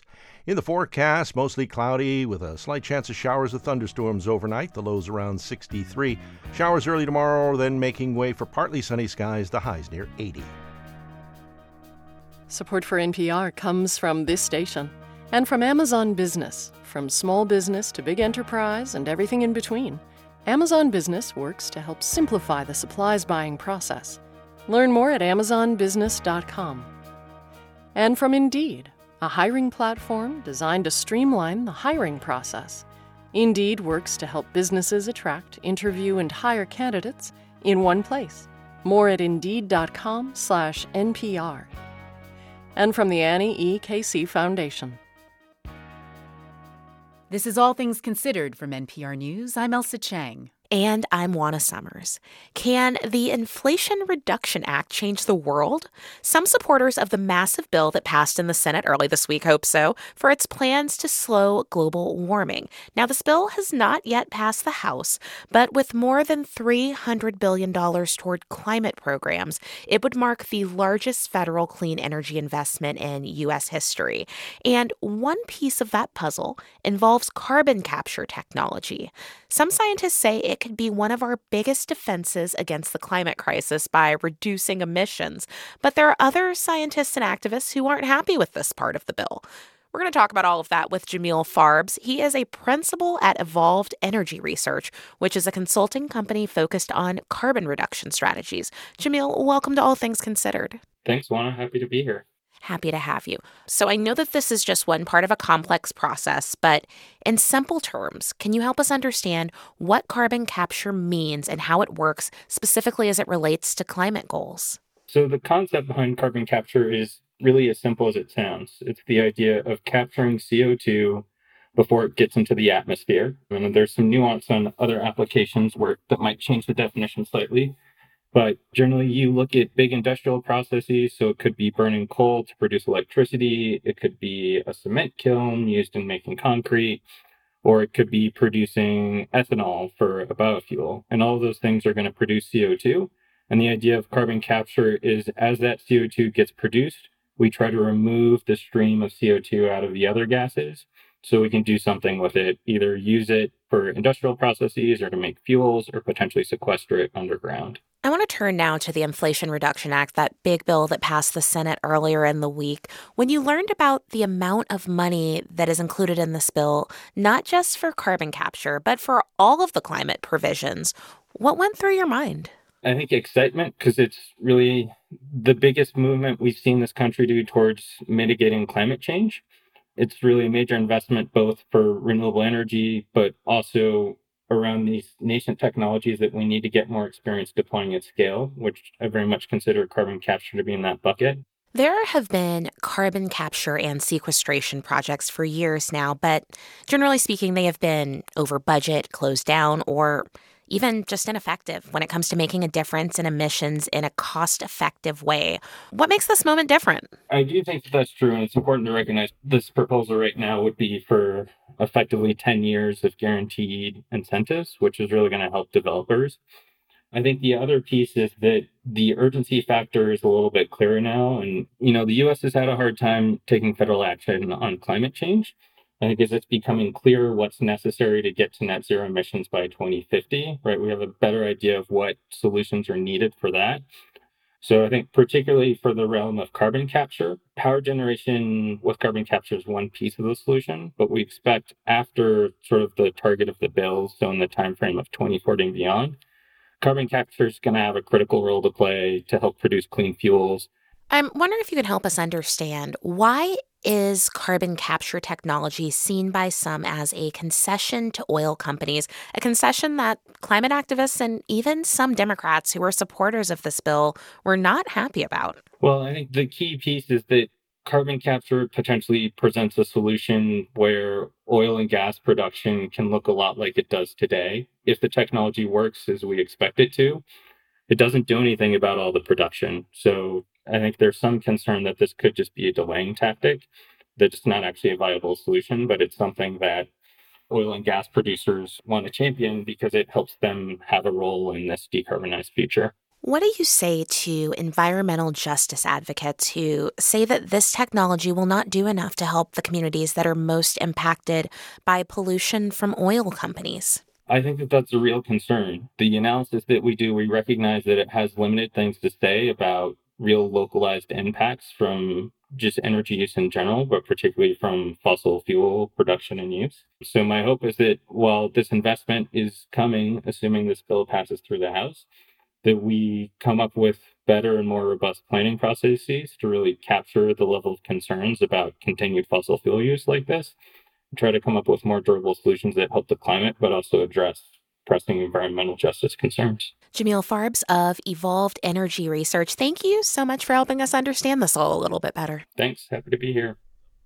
In Wisconsin last night, Tim Michels won a contentious Republican primary for governor, thanks in large part to an endorsement from former President Trump.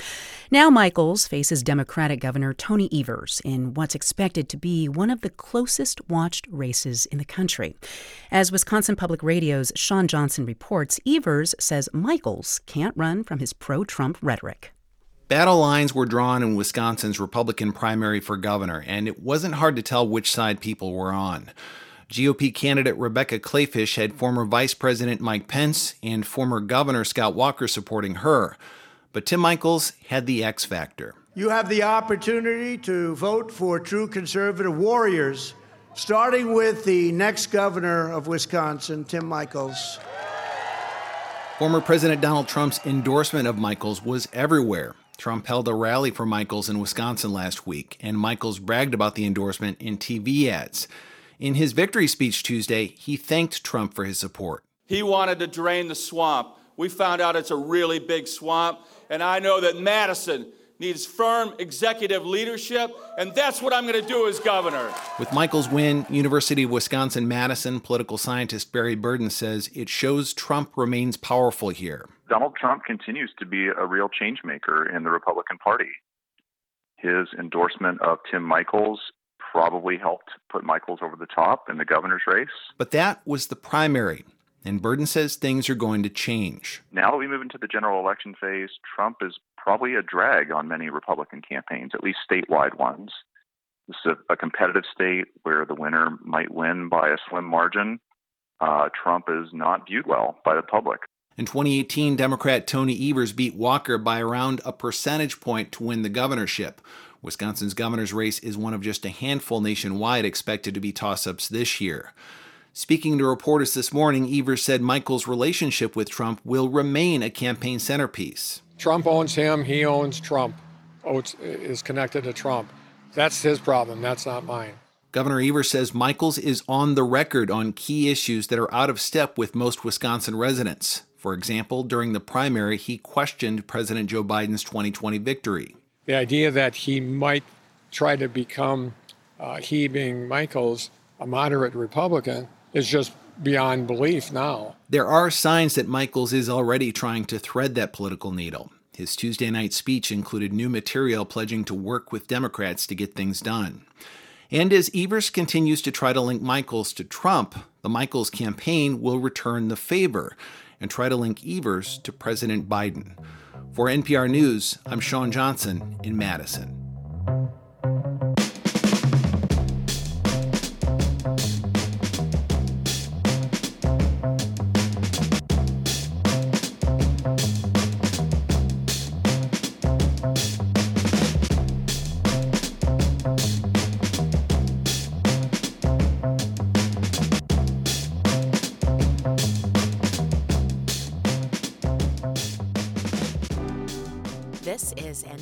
News. WBUR supporters include BU's Metropolitan College, offering part time graduate programs in health communication 100% online. Learn storytelling and media strategies vital to health marketing and communication. Learn more at bu.edu/slash met. And the Boston Symphony Orchestra. Seek something new with the BSO's upcoming season. Thrilling music and world class performers await. Learn more today at bso.org. I'm Tiziana Dearing. Tomorrow on Radio Boston, famed Harvard professor Raj Chetty on his new study on social capital. It says people in poverty need to know people with wealth to move up.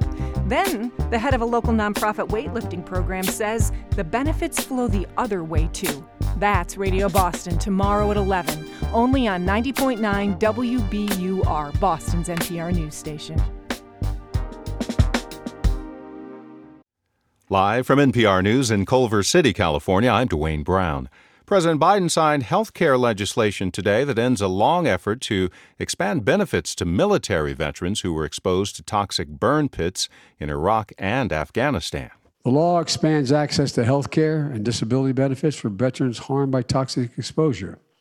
It empowers the Department of Veterans Affairs to move quickly to determine service members' illness and related military service to see if they qualify. Today's ceremony was personal for Biden, whose son Beau died of cancer after his service in Iraq.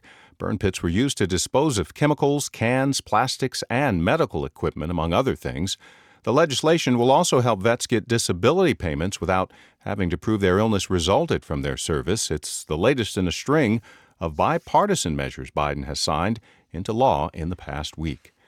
Ukraine's president says he wants to liberate the southern peninsula of Crimea, which Russia took control of in 2014. But as NPR's Joanna Kakissis tells us, the Ukrainian government denies it was involved in explosions at a Russian airbase in Crimea yesterday. In a video posted to his Telegram page, President Volodymyr Zelensky said Russia's war against Ukraine began with Crimea and must end with its liberation. He said Russia had brought war, repression, and economic ruin to Crimea, turning one of the best places in Europe into one of the most dangerous. Russian media reported that at least one person was killed on Tuesday after several explosions at a Russian airbase on the western coast of Crimea. Social media videos showed Russian tourists leaving the beach in fear as smoke billowed from the site. An advisor to Zelensky says Ukraine did not bomb the airbase and hinted that pro Ukrainian partisans were responsible. Joanna Kakissis, NPR News, Odessa. Stocks finish much higher on Wall Street. This is NPR. This is 90.9 WBUR. Good afternoon. I'm Steve Brown in Boston. Suffolk County District Attorney Kevin Hayden says a grand jury will investigate the case of a transit police officer accused of pointing a gun at a motorist. The case has raised questions about how Hayden's office has handled the case and has prompted calls for his resignation. WBUR's Deborah Becker reports. Hayden's office issued a statement saying the grand jury will review the case of white MBTA police officer Jacob Green. Green allegedly pointed a gun at a black motorist during an altercation in April of last year. The statement follows a Boston Globe investigation which said that Hayden's office had indicated it was not going to prosecute. In today's statement, Hayden said he would not jeopardize the integrity of his office by not pursuing charges against a police officer. Green's attorney now says he's no longer representing Green because he is a potential grand jury witness. For 90.9 WBUR, I'm Deborah Becker. Governor Charlie Baker signed into law most of a major transportation infrastructure bill this afternoon. Lawmakers approved the more than $11 billion investment package last month. The legislation includes money for the East West Rail project to expand passenger train connections from Western Mass to the Boston area. There's also money to increase the number of electric vehicle charging stations in the state. It also provides financial support to the MBTA to help it address federal safety recommendations. One day after being acquitted for the 2019 highway crash that killed seven in New Hampshire, a West Springfield truck driver is reportedly in the custody of immigration officials. A spokesperson for the U.S. Immigration and Customs Enforcement tells Mass Live Vladimir Zhukovskyy is now awaiting an appearance before an immigration judge. He is a Ukrainian national. Federal immigration officials say he has faced prior convictions, including for drug possession and larceny. Yesterday, Zhukovskyy was found not guilty of negligent homicide. Members of the Mashpee Wampanoag community are calling for a boycott of the Plimoth Patuxet Museums, saying it's failed to uphold its duty to honor Indigenous history. Paula Peters previously worked at the Living History Museum and says it has cut back on its Wampanoag interpretive site in recent years. Less interpretation, less programming, they went from having several covered home site exhibits to barely maintaining one home site covered exhibit. Peters says several Native American museum staffers have resigned. The museum says it's working to repair storm damage at the interpretive site and it's lined up funding for a new Indigenous programs building. A surgical oncologist at Dana Farber and Brigham and Women's Hospital is the new head of the National Cancer Institute. Monica Bertagnolli was appointed to the position by President Joe Biden. The Institute is a federal agency that coordinates cancer research. In sports, the Red Sox and the Braves go at it again tonight over at Fenway Park. In the forecast, it'll be mostly cloudy with a slight chance of showers or thunderstorms overnight. The lows will be around 63 degrees. Showers early tomorrow morning, making way for partly sunny skies. The highs will be around 80. Mostly sunny and 80 degrees on Friday. Weekend looks nice. Sunny during the day on Saturday. The highs will be around 78. Sunday will be mostly sunny, 82 degrees the high. Right now, 71 degrees in Boston. Support for NPR comes from this station and from the Nature Conservancy partnering with communities across the globe to find solutions to the climate and biodiversity crises. Committed to building a future where people and nature can thrive. Learn more at nature.org. And from Avast, a global cybersecurity company with more than 435 million users. Avast is dedicated to helping people take control of their safety and privacy online. Learn more at avast.com. From NPR News, this is All Things Considered. I'm Ailsa Chang in Culver City, California. And I'm Juana Summers in Washington. To Texas now, where the state's juvenile detention system is so turbulent that they have mostly stopped accepting newly sentenced teenagers. And the staffing shortage is so severe that many children reportedly spend up to 23 hours each day locked in their cells. Jolie McCullough is a reporter for the Texas Tribune who has been reporting on these issues. And just as a warning, our conversation may include some details that could be difficult to hear. Jolie, welcome to All Things Considered. Yeah, thanks for having me. I wonder if you can start just by painting a picture for us. What is it like for kids who are living in these detention centers? Yeah, so there are five uh, youth prisons across Texas, mostly in rural areas. And what we're seeing now, because they're so understaffed, is children locked in their cells, which is really just a mattress and maybe a bookshelf most of the time, for, as they've reported, up to 23 hours a day. And what we're seeing with that is you know, children have reported having to use water bottles as toilets. Mm. Um, and more and more we're seeing uh, they're hurting themselves either out of distress or desperation because they see it as their only way to get out of isolation. Give us a sense of the scope here. How many kids are we talking about, and how did they wind up in these centers? the Texas Juvenile Justice Department has shifted a lot over the years. There used to be thousands of, of children um, locked in more than five prisons, and there has been a shift during crisis after crisis to to keep more children closer to home. So now there are fewer than 600 youth in these facilities. Um, generally, you have to have committed a felony. There's often very intense needs there that are at this point they're not being met. I know earlier we talked about staffing shortages, perhaps responsible for some of this. Do you have a sense of what that stems from? The Texas Juvenile Justice Department has really always been, it's always been in crisis. Um, it's been more than a decade of crisis after crisis. There's sexual abuse scandals, um, mistreatment uh, allegations. They're actually under federal investigation right now from the U.S. Department of Justice. And you know, with this, it's a very difficult job. There's always been staffing issues. Turnover has always been very high. Um, what we saw last year was that very high turnover rate, where about 40%, you know, of detention officers are leaving during the year, hits more than 70%. And the agency has blamed its ongoing issues tied in with this quote great resignation throughout the country, mm. um, very low pay when more people are able to work remotely, or in this case, they would be able to make the same amount working at the local gas station, local convenience store. So they're just trapped in this emergency right now where they they can't seem to keep officers in the job and the children are hurting themselves and acting out more. As we've been talking, you have spelled out some incredibly bleak conditions for these young people. And for me, it raises the question what should an ideal day or an ideal situation look like for someone who is in juvenile detention as these kids are? Yeah, so previously um, they've been able to have school. Um, granted, this isn't like you go to a classroom and everyone's in the same lesson. It's generally more each student is kind of working on a computer, or when they're not able to leave, they're working on just work packets.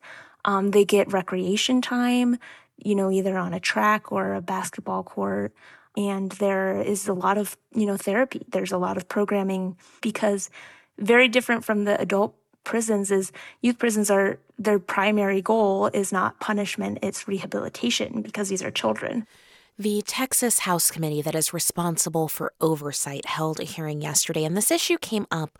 What solutions were presented? There's a lot of discussion about what to do next. So, after our reporting last week, um, some Democrats in the Texas House have called for a special session asking the governor to call lawmakers back to immediately address this, to immediately be able to pass laws. They're asking for things like, you know, an immediate pay raise. And they're asking for things like maybe closing some of these prisons and looking at other alternatives. They're looking at things of rein- reinstating some therapeutic, some um, violence prevention practices that have been cut given how short staffed they are. And one of the representatives who's been working in juvenile justice for a long time says maybe we need to even further limit who counties can send to these facilities. Ideally, you know, there would be none of these children who would be having to go to these facilities and everyone could get help elsewhere. Jolie McCullough is a criminal justice reporter for the Texas Tribune. Thank you so much for your reporting. Thank you. Fireflies are synonymous with summer in many parts of the country, but photographing them can be a real challenge. One man has spent almost a decade perfecting a process that produces glowing, otherworldly landscapes. And reporter Lara Pellegrinelli joined him in New York's Hudson Valley. Photographer Pete Mauney heads out for work each night, flashlight in hand, wearing highway safety gear.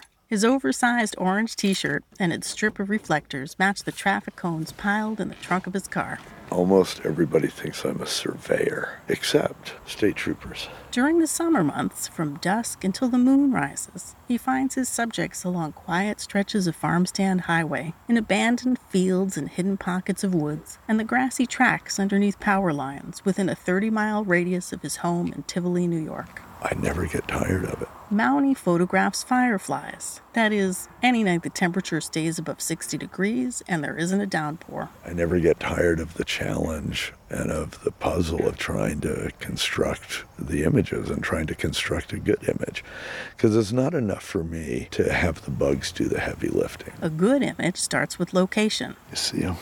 This has a lot more than where we were before. Working by starlight, Mauney sets his camera on a tripod. He points it towards a line of trees with an electrical tower behind it. It turns out that the house behind us is causing a small problem. Right, except for how incredibly bright that one little tiny porch light is. From the house with the porch light, a man emerges, dragged by an overzealous golden doodle. How you doing? Mauney tells him that his property is an off the grid hub of activity. It might not look like anything special, but it's an important spot to document species increasingly affected by light pollution, pesticides, and habitat destruction. Turn that turn off Mauney gets the guy to turn out the porch light. It's now very dark, but I can see thousands and thousands of dancing lights in short bursts and more sustained flashes, making patterns that hover and float. Mauney will leave his camera in position for up to five hours, collecting as many as 800 timed exposures. He compiles these in Photoshop layer by layer, creating single images that are at once wildly, chaotically real and utterly fantastic. The bioluminescent insects are a tiny, tiny, tiny, tiny percentage of all the other insects that are out there. So they're kind of giving us a little bit of an indication through the photographs of what's there, which is a lot that we don't see. To help others see what they might be missing, Mauney's collecting information for a project at the Biofrontiers Institute of the University of Colorado Boulder. There, scientists are creating the first dictionary to match firefly species with their distinctive flash patterns. For NPR News, I'm Lara Pellegrinelli in New York. You would not believe your eyes if 10 million fireflies lit up the This is All Things Considered from NPR News. Across the country, there is fear and confusion inside some hospitals as doctors try to give the best medical care while staying within the bounds of new abortion restrictions. That is especially true in Louisiana. As Rosemary Westwood with member station WWNO reports, doctors say a new abortion ban could put their patients and themselves at risk. Dr. Nina Breakstone works in the emergency department of a New Orleans hospital. For the last month, she's been going to work under a cloud of uncertainty. I'm terrified for myself as a woman of reproductive age, and I'm terrified for my patients. A Louisiana law now bans nearly all abortions. There is an exception to avoid a substantial risk of death to the pregnant patient or a threat of serious permanent impairment to a life sustaining organ. But those exceptions are left up to doctors. Get it wrong, and the risks are enormous. I don't want to go to jail for 10 years uh, for doing the right thing by my patients. Breakstone said she also doesn't want to deny them medical care. She sees a lot of miscarriages in the ER, but the law only allows abortions for miscarriages if the fetus is already dead. Breakstone said waiting for the fetus to die before she acts could be risky for her patients. No one has any idea how many things go wrong, how fast things can go wrong, uh, and and how deadly that can be. Dr. Tara Castellano is an oncologist specializing in cancers of reproductive organs. Castellano is worried that cancer patients with a less serious diagnosis might be denied abortions they need to start treatment, like chemotherapy.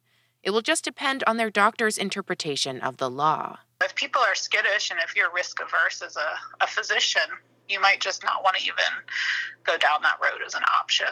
Castellano said the law has fundamentally changed medicine. You know, it's like inviting legislators and, and administrators and politicians into the exam room. And potentially prosecutors. Ochsner Health, Louisiana's largest health system, has told doctors it will defend them against criminal charges, but that doesn't protect doctors from being investigated. Proponents of the state's abortion ban argue the law is clear. Angie Thomas of Louisiana Right to Life said they consulted with doctors in drafting the exception. I asked her what she'd say to doctors afraid of prosecution. I mean, I would tell them use good faith medical judgment. I mean, it's it's don't be fearful of, of that if you are protecting their life. Dr. Will Williams is a New Orleans maternal fetal medicine specialist, meaning he sees the most severe pregnancy complications. He sometimes has to tell women that continuing their pregnancies gives them a 20 or 30 fold risk of death. Even for those patients who should still be allowed abortions under the law, Williams worries they won't get them because they're afraid. And I do believe that there will be women who ultimately um, have very severe health outcomes, those including death. Nina Breakstone, the emergency room physician, said she's going to continue to provide abortions for miscarriages. I think that what I will do is do what I think is best and hope that I don't get charged and um, chart defensively. That's been a key bit of advice from hospitals to doctors in Louisiana. Record everything in a patient's chart to defend your choices.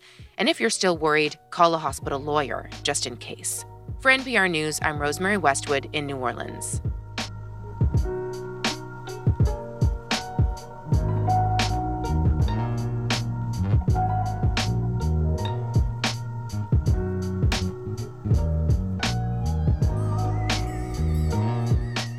You're listening to All Things Considered from NPR News. This is 90.9 WBUR and WBUR.org. Good afternoon. I'm Steve Brown. 71 degrees in Boston at 549. Ahead on WBUR's All Things Considered, how farm conservation has become the latest battle in the culture wars. That's ahead here on WBUR. Stay informed with all that's happening in the news. Just go to WBUR.org or ask your smart speaker to play WBUR. In the forecast, mostly cloudy with a slight chance of showers or thunderstorms overnight. The lows will be around 63 degrees. Showers early tomorrow morning, making way for partly sunny skies. The highs will be around 80. Mostly sunny and 80 on Friday. Weekend looks nice, sunny during the day on Saturday, sunny again on Sunday. Temperatures will be around 80 degrees. Trump's destructive tendencies with documents, the lack of security protocols at Mar a Lago. All of this is why they want these documents back. The main reason being they belong in the archives. And the FBI appears to have made the calculation that the only way to get this back was to swoop in and get them by force. I'm Michael Barbaro. That's today on the Daily from the New York Times. Tonight at 8 on WBUR. This is All Things Considered from NPR News. I'm Ailsa Chang. And I'm Juana Summers. The Inflation Reduction Act includes $20 billion to boost voluntary land conservation in farm country. And it is coming at a time when some Republican politicians are attacking the Biden administration after it announced a goal to conserve 30% of the country's land and water by the year 2030. Nebraska Public Media's Elizabeth Rembert reports on the rhetoric around land conservation. Conservation programs have been a cornerstone of agriculture since the 1930s Dust Bowl. The government has paid farmers and ranchers to set aside land to protect natural resources. And it's worked. There's less erosion and safer groundwater. But now, in some ag circles, conservation is under attack, seemingly for political purposes. Here's Nebraska Governor Pete Ricketts at an Earth Day event in Lincoln, Nebraska last April. There are radical environmentalists that are pushing 30%, 50% of the earth not to be used by humans. That should be very scary. He's referring to the Biden administration's America the Beautiful initiative. It's essentially a goal to triple conservation of the nation's land and water to 30%. It's better known as 30 by 30.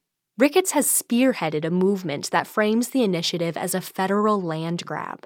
He and other Republican politicians in states like Colorado, Texas, and Virginia suggest the government wants land out of agriculture and will use conservation to trick landowners if that's what it takes. And if we don't stand up for those private property rights, we are undermining the very foundation of our republic. Agriculture Secretary Tom Vilsack says the government will not be taking land. And he only wants to help farmers and ranchers protect their soil, water, and wildlife. And farmers and ranchers want that too. In a Nebraska poll, 95% of Democrats and Republicans supported voluntary conservation. Researcher Lori Weigel says that's the highest approval she sees these days. This is one of the most bipartisan things I've tested in years, to be honest. Even so, the president's goal to boost conservation is not going over well in some parts of the country. This unusual pushback makes sense to Elizabeth Rowe, who studies rural environmental views and says most farmers feel a strong sense of responsibility for their land. But that can be coupled with a strong skepticism for the federal government. I'm not surprised by the idea that you can have communities that really value conservation and oppose this 30 by 30 policy. Rowe's research at Duke University showed rural residents often feel they're blamed for climate change and left out of government decisions. John Hansen is with the Nebraska Farmers Union. He says while 30 by 30 may have some gaps, Governor Ricketts and others are lying about farmers losing control through conservation programs. What he has been doing is to create question marks and fears and suspicions where there should be none. Dean Fedde and his brother Wayne use conservation practices on their Nebraska farm. They say they aren't at all worried about losing ownership. There is no land grab. The government is not going to take your farm. They're to help protect that ground. They want to see working farms continue to be working farms. It's just opposite of what's being told. But many have bought into the land grab message as a political one. And some rural counties across the country have formally opposed the 30 by 30 goal. So even with widespread support, it appears that conservation is being used as bait to try to turn rural voters against Democratic policies. For NPR News, I'm Elizabeth Rembert. Hey, do you remember payola? Like when a commercial radio station would play a song without disclosing they were paid to play that song? I mean, that's been illegal for decades now. And newsrooms, likewise, as a practice, do not receive money from sources. So, what about podcasts? How far does pay to play go in the current podcast industry? Well, it turns out there is a growing trend where some podcasts are getting paid by people who want to be guests on their shows. Ashley Carman wrote about this practice. She's a reporter who covers the business of audio media for Bloomberg and joins us now. Welcome. Hello. Thanks for having me. Okay, so Ashley, it's no secret that there are podcasts out there that do pay guests to make an appearance on their show. But your reporting shows kind of the reverse that sometimes a guest pays the show to appear on the show. Can you explain how this works generally? Yeah. So the idea is really that a guest perhaps wants access to a podcaster's desired audience. Maybe they want to buy out all the ad spaces. They don't want any other advertisers on the show. So, in those cases, at least for certain shows, they might be willing to do that for a certain price. And so, the idea is basically that this guest pays that price. It becomes their episode. They're interviewed. They talk about their business. They talk about whatever they want to talk about. And how much money are we usually talking here? It can really vary, but my reporting found up to $50,000 wow. for one of those appearances. Mm-hmm. And so far, of the podcasts that you're seeing do accept money from guests for the guests to appear on their shows, what kinds of podcasts seem to be doing this right now? Through my conversations, I've seen that the practice is particularly happening in the wellness, cryptocurrency, and business space. Obviously, in the wellness space, some of the shows I highlight that had paying guests focus on folks who sell supplements and like minerals. So, obviously, direct response, direct to consumer advertisers are pretty popular in the podcast space generally. And so I can imagine if you're selling minerals or supplements online or something like that, maybe you see it as a potentially lucrative opportunity. I mean, this does raise this larger question. What is the regulatory framework around podcasts? Like, how closely does the FTC currently regulate podcasts? Are there other agencies that look at what podcasts are doing? And set down rules. Yeah, as far as the FTC goes, you know, they they weren't able to comment on any specific situations for my story, so I honestly have no idea if they've looked into podcasting. Um, and as far as other government agencies, again, I don't think podcasting has really become this focus point, at least to my knowledge. You know, I'm not aware of it. You know, in the actual podcast space, there is the Interactive Advertising Bureau, which focuses on advertising. You know, there are entities that look at standards around different things in podcasting, but this particular practice, I would say, has not been widely discussed or investigated. Interesting. I mean, what might be a relevant difference between the podcast space and, say, the commercial radio space, where it is illegal to pay to be played on a station and not to disclose that payment? Like, why might it be? More justifiable for podcasts to do this. Yeah, I don't know if it's necessarily more justifiable or just hasn't been widely discussed or even known about that this practice happens. And obviously, radio is a much older medium. Payola and musicians, it was an entire radio issue. So I think podcasts are just relatively new and not something that has been widely thought through yet. At the same time, I think we're seeing that of course, there's lots of journalistic enterprises that like doing podcasting, but of course, there's also the influencer side of things where you bring a little bit of that SponCon hashtag ad behavior into the podcast world. And again, because it hasn't been widely discussed, there's not necessarily these standards to focus on it. Right.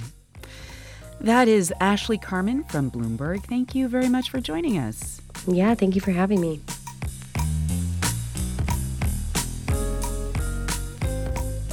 You're listening to All Things Considered from NPR News. Support for NPR comes from this station and from Progressive Insurance, a personalized program that bases rates on safe driving habits at progressive.com. Not available in California and North Carolina or from all agents. And from Avast, a global cybersecurity company with more than 435 million users. Avast is dedicated to helping people take control of their safety and privacy online. Learn more at avast.com. And from Fidelity Wealth Management, working to help investors keep more of what they earn with tax-efficient strategies at fidelity.com/wealth. Investment minimums apply. Fidelity Brokerage Services, member NYSE. This is 90.9 WBUR and WBUR.org. Good evening. I'm Steve Brown. 71 degrees in Boston at a minute before 6 o'clock. Ahead on All Things Considered, how inflation may affect the upcoming midterms. It'll be mostly cloudy with a slight chance of showers or thunderstorms overnight. The lows around 63 degrees. Showers early tomorrow morning, making way for partly sunny skies. The highs around 80 degrees. Mostly sunny and 80 degrees on Friday. Again, right now it's 71 degrees in Boston. I'm healthcare reporter Martha Bebinger, and this is 90.9 WBUR FM Boston, 92.7 WBUA Tisbury, and 89.1 WBUH Brewster. Listen anytime with our app or at WBUR.org. WBUR, Boston's NPR news station.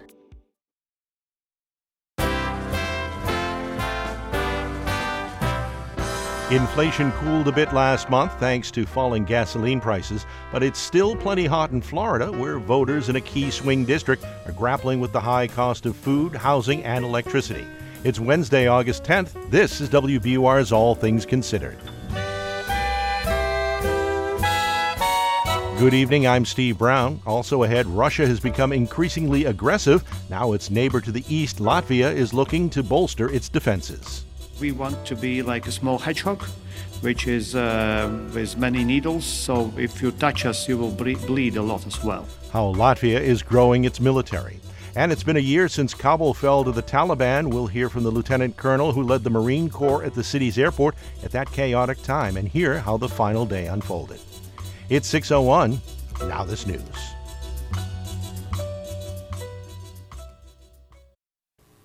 Live from NPR News, I'm Janine Herbst. Donald Trump says he's taken the Fifth Amendment and refused to answer any questions by the New York Attorney General. NPR's Andrea Bernstein has more. The former president traveled to the state attorney general's office in lower Manhattan for a long delayed deposition, but refused to give any substantive answers in the inquiry into long running fraud at the Trump Organization. Instead, Donald Trump said on social media, under the advice of counsel, he declined to answer questions. The move was expected. In a previous deposition in the same case, Trump Organization executive Eric Trump also invoked the Fifth Amendment 500 times. The New York case is a civil case, which means, unlike a criminal case, investigators can make an adverse inference when witnesses refuse to answer questions under oath. Andrea Bernstein, NPR News, New York. Foreign ministers from the Group of Seven are calling on Russia to withdraw from an occupied nuclear power plant in southern Ukraine. NPR's Julian Hayda has more. The Zaporizhia nuclear power plant has become a focal point in Russia's war on Ukraine as both sides trade accusations that the other has fired towards the plant. While the United Nations has remained neutral on who bears responsibility for rocket and artillery strikes near the vulnerable site, the G7 condemned Russia's presence there as provocative and demanded that all nuclear facilities be handed back to Ukrainian control. Russia, meanwhile, has called for a special session of the UN Security Council to condemn Ukraine for its military presence near the plant. Earlier, the head of Ukraine's energy utility asked the UN to send peacekeepers to enforce a demilitarized zone around the power plant. Julian Hayda, NPR News, Kiev. A federal judge says Walgreens helped fuel San Francisco's opioid epidemic by overdispensing the drugs for years without proper oversight. U.S. District Judge Charles Breyer says the pharmacy chain dispensed hundreds of thousands of pills, eventually contributing to the city's hospitals becoming overwhelmed with patients. San Francisco City Attorney David Chiu says Walgreens failed to identify and report suspicious orders as required by law. Walgreens says it will appeal. Stocks closed higher after new data showed inflation eased in July. And NPR's David Gura has more. All three major indexes gained ground after the Labor Department released the CPI data. In July, the consumer price index was up 8.5% from a year earlier, less than Wall Street expected, and lower than the year over year number in June. It reflects falling gasoline prices. According to AAA, the average price of a gallon of regular gas is down a dollar from its record high in June. But food prices continued to climb, and so did rent. The Federal Reserve has been hiking interest rates aggressively to bring down inflation, and before its next meeting in September, Fed policymakers will see one more CPI report and another jobs report. David Gura, NPR News. And Wall Street higher by the closing bell. This is NPR. This is 90.9 WBUR. Good evening. I'm Steve Brown in Boston. Governor Baker has signed into law this afternoon a bill that will legalize sports gambling in Massachusetts. He also signed the vast majority of a borrowing bill that will funnel $11 billion to transportation projects. The bill includes money to advance efforts to expand commuter rail service between western Massachusetts and Boston. He also signed a bill designed to boost mental health care access, and that will require insurance companies cover an annual mental health exam for members. The Massachusetts Department of Veterans of Foreign Wars is applauding Governor Baker's signing of a bill supporting ma- members of the military and their families. One part of the new law makes it easier for military spouses to transfer their professional licenses to Massachusetts from other states. William LeBeau with the VFW of Massachusetts says that's a win for everyone since military families move a lot. The family members should not be penalized. The whole family is serving when we have someone serving in our military. By supporting the person that's serving, by being a part of a family and being supportive, they are serving themselves. The law also allows military families to immediately register and enroll their children in a Massachusetts school district as soon as the active duty parent gets their relocation orders. The Suffolk County District Attorney's Office has announced a grand jury will investigate an altercation between a black motorist and a white off duty MBTA police officer. The Boston Globe had reported DA Kevin Hayden planned to drop the case, but he says that's not true. Officer Jacob Green is accused of pulling a gun on a driver during a traffic dispute, then lying about it. Hayden says he has since returned campaign contributions from Green and from Green's attorney. State health officials are evaluating whether to once again change their strategy for vaccinating people against the monkeypox virus. Yesterday, the state said it would only schedule people to receive a first dose of the two dose vaccine to stretch a limited supply. Hours later, the federal government introduced a different strategy that calls for two shots, but a smaller dosage. There's a renewed call today for the city of Boston to rename Faneuil Hall. Today, demonstrators marched to the popular tourist site from City Hall. They point out that Faneuil Hall is named after an 18th century merchant who owned and trafficked enslaved people. Racial justice advocates say the city should not associate itself with someone with that history. Sports, the Red Sox and the Braves go at it again tonight over at Fenway. In the forecast, mostly cloudy, slight chance of showers or thunderstorms overnight, a low of 63 degrees. Showers early tomorrow morning, making way for partly sunny skies. The highs will be near 80 degrees. We're funded by you, our listeners, and by the Robert Wood Johnson Foundation, supporting those working towards a day when no one has to choose between paying rent, putting food on the table, and protecting their health and the health of others. rwjf.org. This is All Things Considered from NPR News. I'm Juana Summers in Washington. And I'm Ailsa Chang in Culver City, California. Today, we learned that consumer prices are still climbing at a rapid rate, but not quite as fast as they were earlier this summer. The U.S. Department of Labor reported that inflation has pulled back from a four decade high last month. A big drop in gasoline prices helped to offset the rising cost of groceries and other goods and services. And we're going to dig a little, a little deeper now into what this means with NPR White House correspondent Asma Khalid, who's in St. Petersburg, Florida today, and economics correspondent Scott Horsley in Washington. Hey to both of you. Howdy. Hi there. Hey, all right, Scott, let's start with you because, as always, you have been digging into the numbers. What's happening to the cost of living? Well, it is still going up, but not as fast as it was. Uh, in June, the annual inflation rate was over 9%, which is something we had not seen in decades. In July, that rate came down just a bit to 8.5%, so still sizzling, but a little cooler than the month before. Mm-hmm. The overall price index actually didn't rise at all between June and July and that is largely because of that steep drop we've seen in gasoline prices. Uh, prices at the pump have fallen by about a dollar a gallon after hitting a record high back in June. We also saw a pretty big drop last month in travel related costs for things like airfare and rental cars and hotel rooms.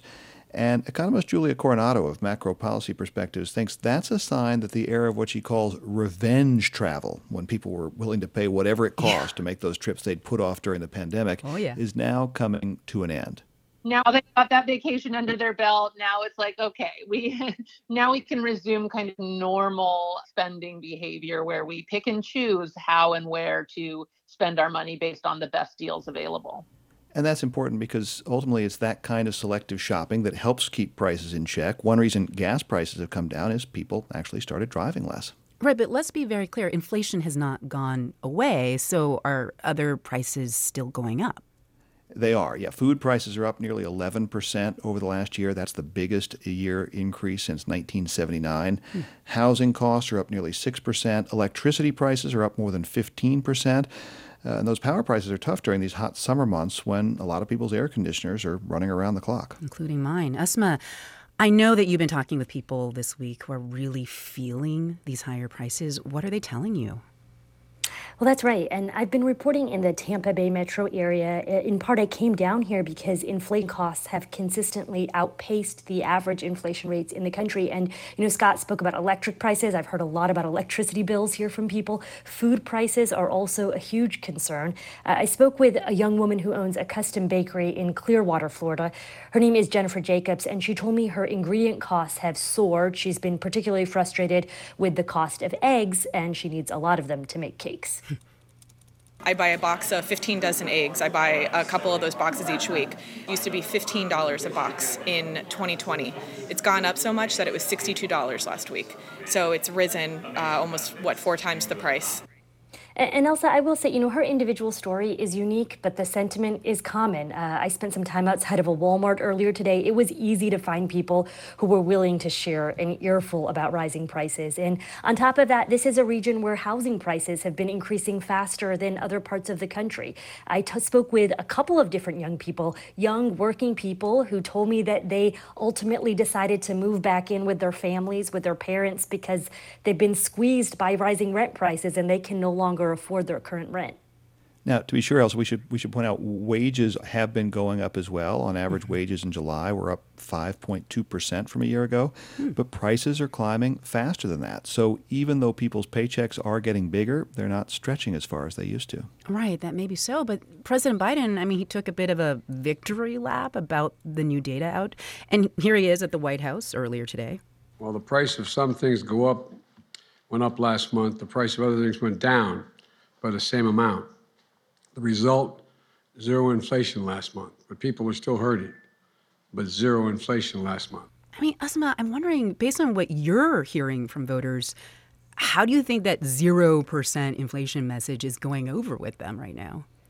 You know, Ailsa, I, I, will say, I think this is an example of how the White House has been struggling with a political message around inflation. Um, some of the voters that I spoke with told me that they have been frustrated because they feel like the government is telling them that things are getting better economically, but they're not feeling that in their individual lives. Yeah. And so when there is that disconnect, they ultimately will say to me that they don't necessarily trust the White House message around the economy. I, I went to a, a really busy food pantry here in St. Petersburg, and I met a woman her name is Jill Mallon.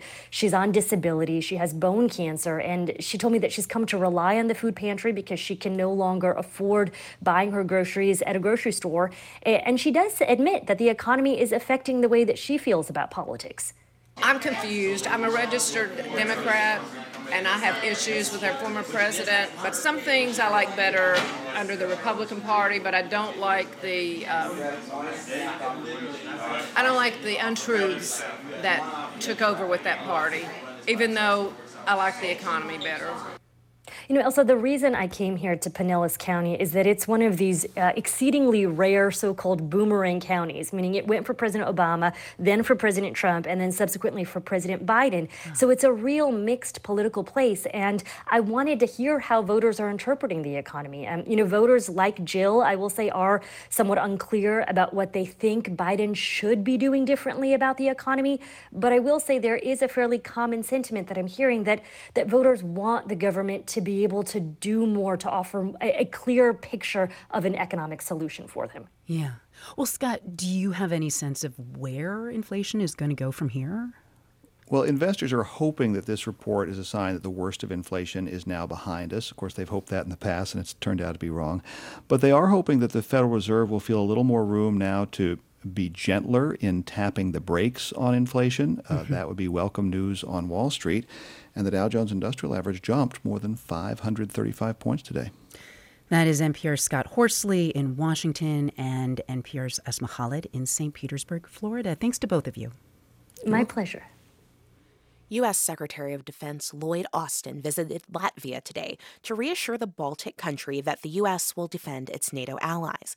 Latvia, which shares a border with Russia, says its military is not big enough to fend off its increasingly aggressive neighbor, and that is why it plans to bring back compulsory military service. NPR's Rob Schmitz reports. In a lush pine and birch forest outside the Latvian capital of Riga, two dozen men dressed in camouflage cheer each other on as one by one they sweat through an obstacle course, running with 50 pound sandbags on their shoulders. Andris Zeps cheers them on, stopwatch in hand. He's training these recruits of Latvia's National Guard, and he's tweaking his unit's regimen of military exercises based on how Russian troops are fighting in Ukraine. Since the Ukraine Uh, we see the, how Russians are fighting, their tactics. We watch how they fight, and we learn from that.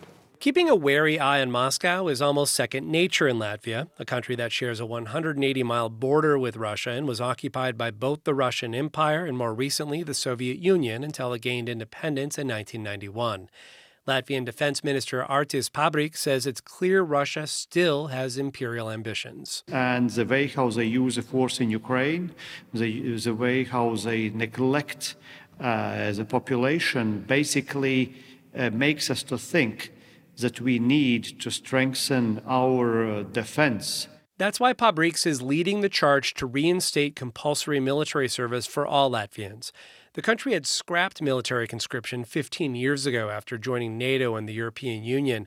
But Pabriks says Russia's war in Ukraine means that Latvia needs to be prepared to fend an invader off long enough for NATO forces to fully engage. Which means uh, if somebody invades us, we understand that they might overwhelm us with a might, but uh, we want to be like a small hedgehog which is uh, with many needles. So if you touch us, you will bleed a lot as well. Latvia, which has a population of around 2 million, has just 7,500 active duty soldiers in its professional military, backed by 1,500 NATO troops. 20,000 people are in Latvia's military reserves. That's simply not enough when you have not one but two aggressive neighbors, I mean, Russia and Belarus. Maris Andžāns, director of the Center for Geopolitical Studies in Riga, says compulsory service will strengthen Latvia's military ready forces to more than 50,000. But doing so has raised concerns about the loyalty of conscripts in the event of a conflict with Russia. A quarter of Latvia's population are ethnic Russians who consider Russian to be their mother tongue, and for some, an identity linked to Russia. There have been, uh, well, uh, different attempts, you know, to foster the integration, but uh, well, it hasn't been enough the, the conscription might be another uh, way on how to, to foster the integrations. Anzan says young Latvian Russian speakers are less susceptible to Russian propaganda than the older generation and have shown they aren't interested in being part of Putin's Russia. Neither is Oskars Vanags, who just graduated from high school. The 19 year old is finishing a set of chin ups at a local park in Riga. Vanags is exactly the age of those who would have to serve in the military, and he says he's more than willing to do so given the threat. My father once told me that it would take Russia 48 hours to completely take over Latvia. But that estimate is based on Latvia's current military capabilities. Pretty soon, all men the age of Vanags will learn to become military ready, and in the words of the country's defense minister, learn the art of being a hedgehog. Rob Schmitz, NPR News, Riga.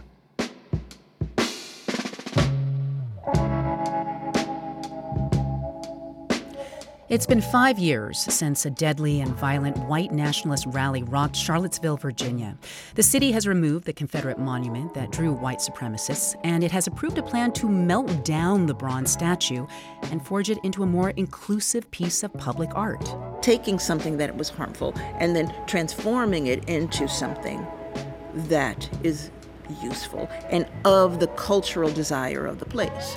Hear more tomorrow on All Things Considered. And you are listening now to All Things Considered from NPR News. This is 90.9 WBUR and WBUR.org. Good evening. I'm Steve Brown. 70 degrees in Boston at 619. Ahead on All Things Considered, a year after Kabul fell to the Taliban, we look back at how those hectic days unfolded at the city's airport. That's ahead here on WBUR. In business news, a Cambridge based biotech has inked a deal for a big partnership in its efforts to treat inflammatory bowel diseases like colitis and Crohn's disease. GentiBio will team up with Bristol Myers Squibb in a deal worth up to $1.9 million for the Cambridge startup. GentiBio works to develop cell therapies. On Wall Street today, stocks closed higher. The Dow finished up more than 1.5%, 535 points at 33,309. Nasdaq rose almost 3%, 361 points at 12,855, and the S&P 500 up 2% or 88 points to close at 4210. Marketplace is coming up in about 10 minutes with all the day's business news here on WBUR.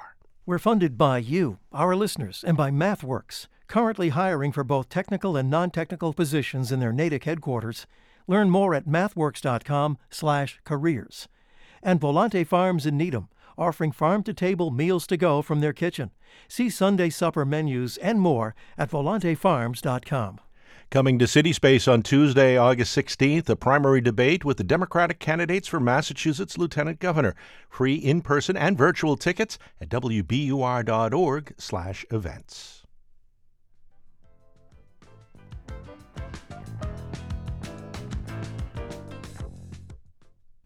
When I talk to people in my field, I say, You hear me on the radio, even in California, or in Michigan, or in Austin. Joe Caruso, owner of the Music Emporium, a WBUR underwriter. WBUR allows me to be both local and national.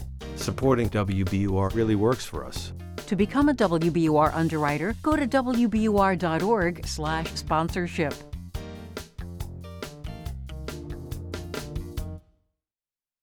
This is All Things Considered from NPR News. I'm Ailsa Chang. And I'm Mary Louise Kelly. At this time a year ago, Lieutenant Colonel Chris Ricciardella was in Kuwait. He is a Marine, the commanding officer for a battalion landing team, a kind of on call crisis response force for the region. And at this time, a year ago, the crisis that was looking more and more imminent was the Taliban's takeover of Afghanistan. We had been preparing for about a month at this point in Kuwait. We'd been talking about it, analyzing it every single day, rehearsing what we thought might happen and what we were going to do in training.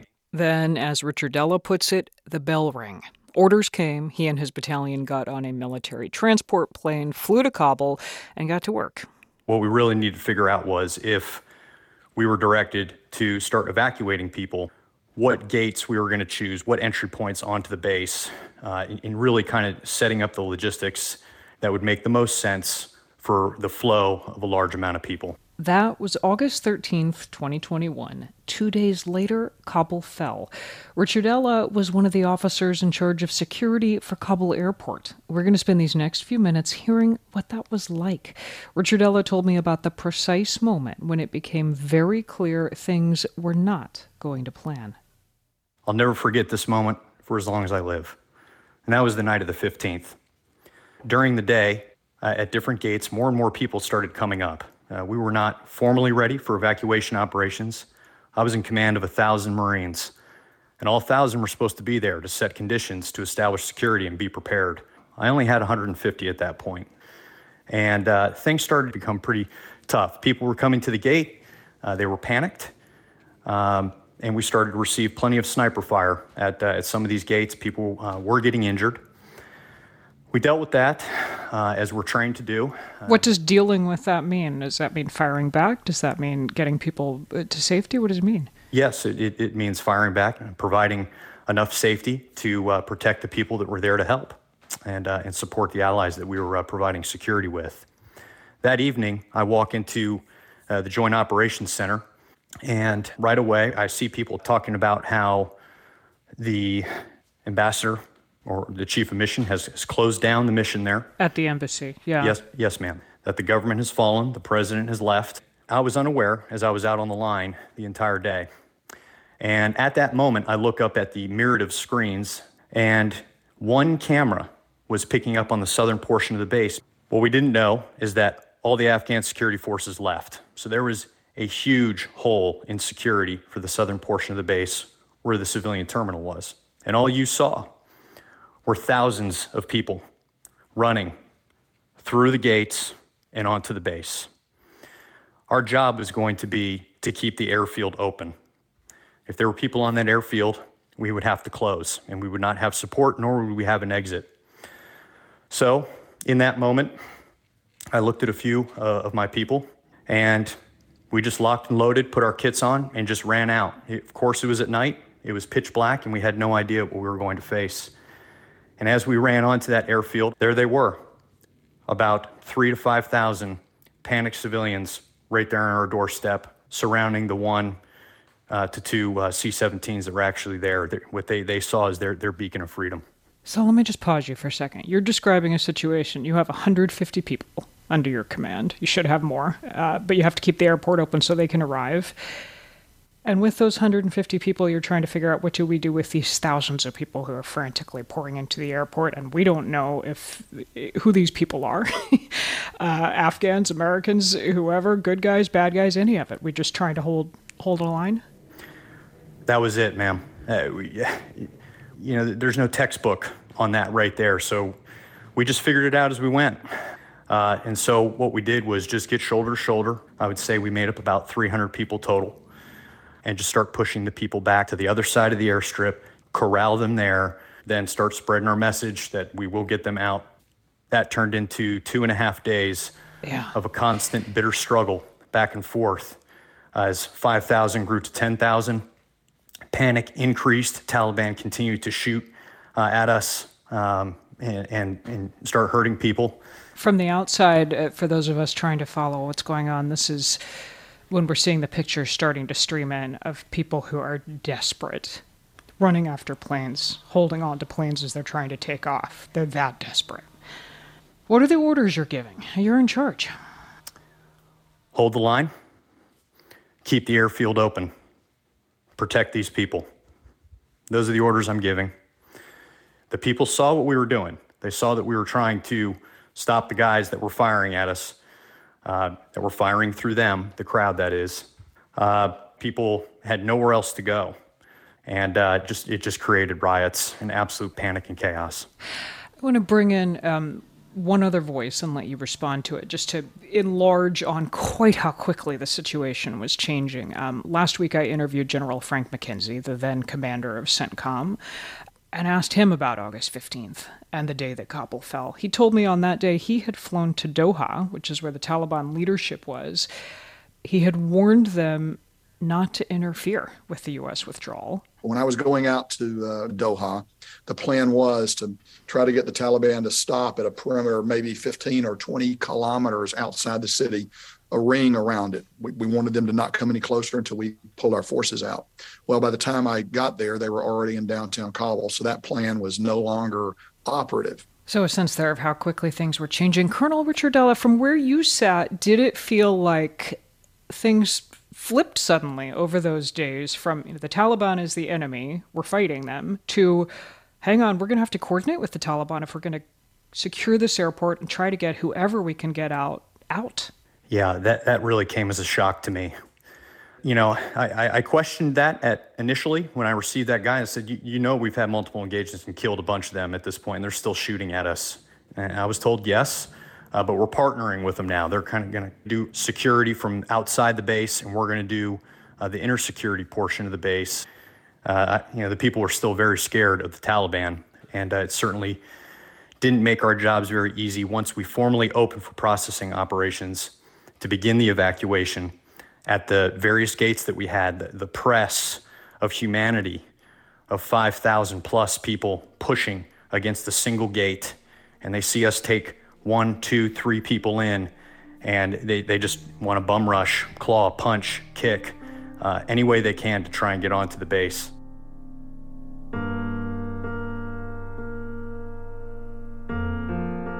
Lieutenant Colonel Chris Ricciardella, one of the officers in charge of security at Kabul airport when that city fell to the Taliban.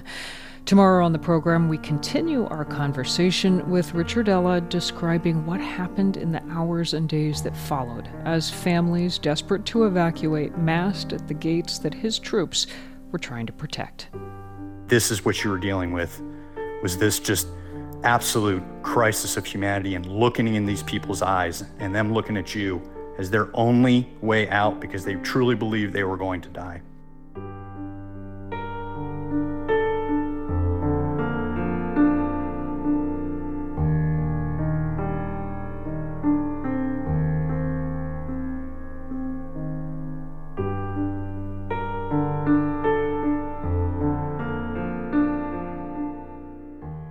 This is NPR News. And this is 90.9 WBUR and WBUR.org. Coming up next at 6.30, it's Marketplace.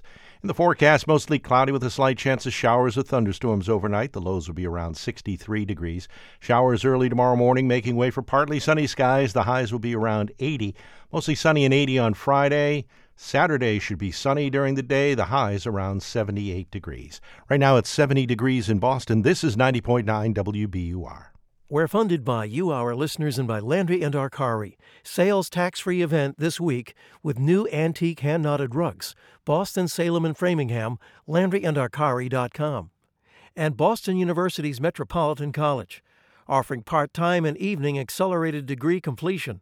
Earn an affordable bachelor's in computer science or management studies in just two years. Learn more at bu.edu/met.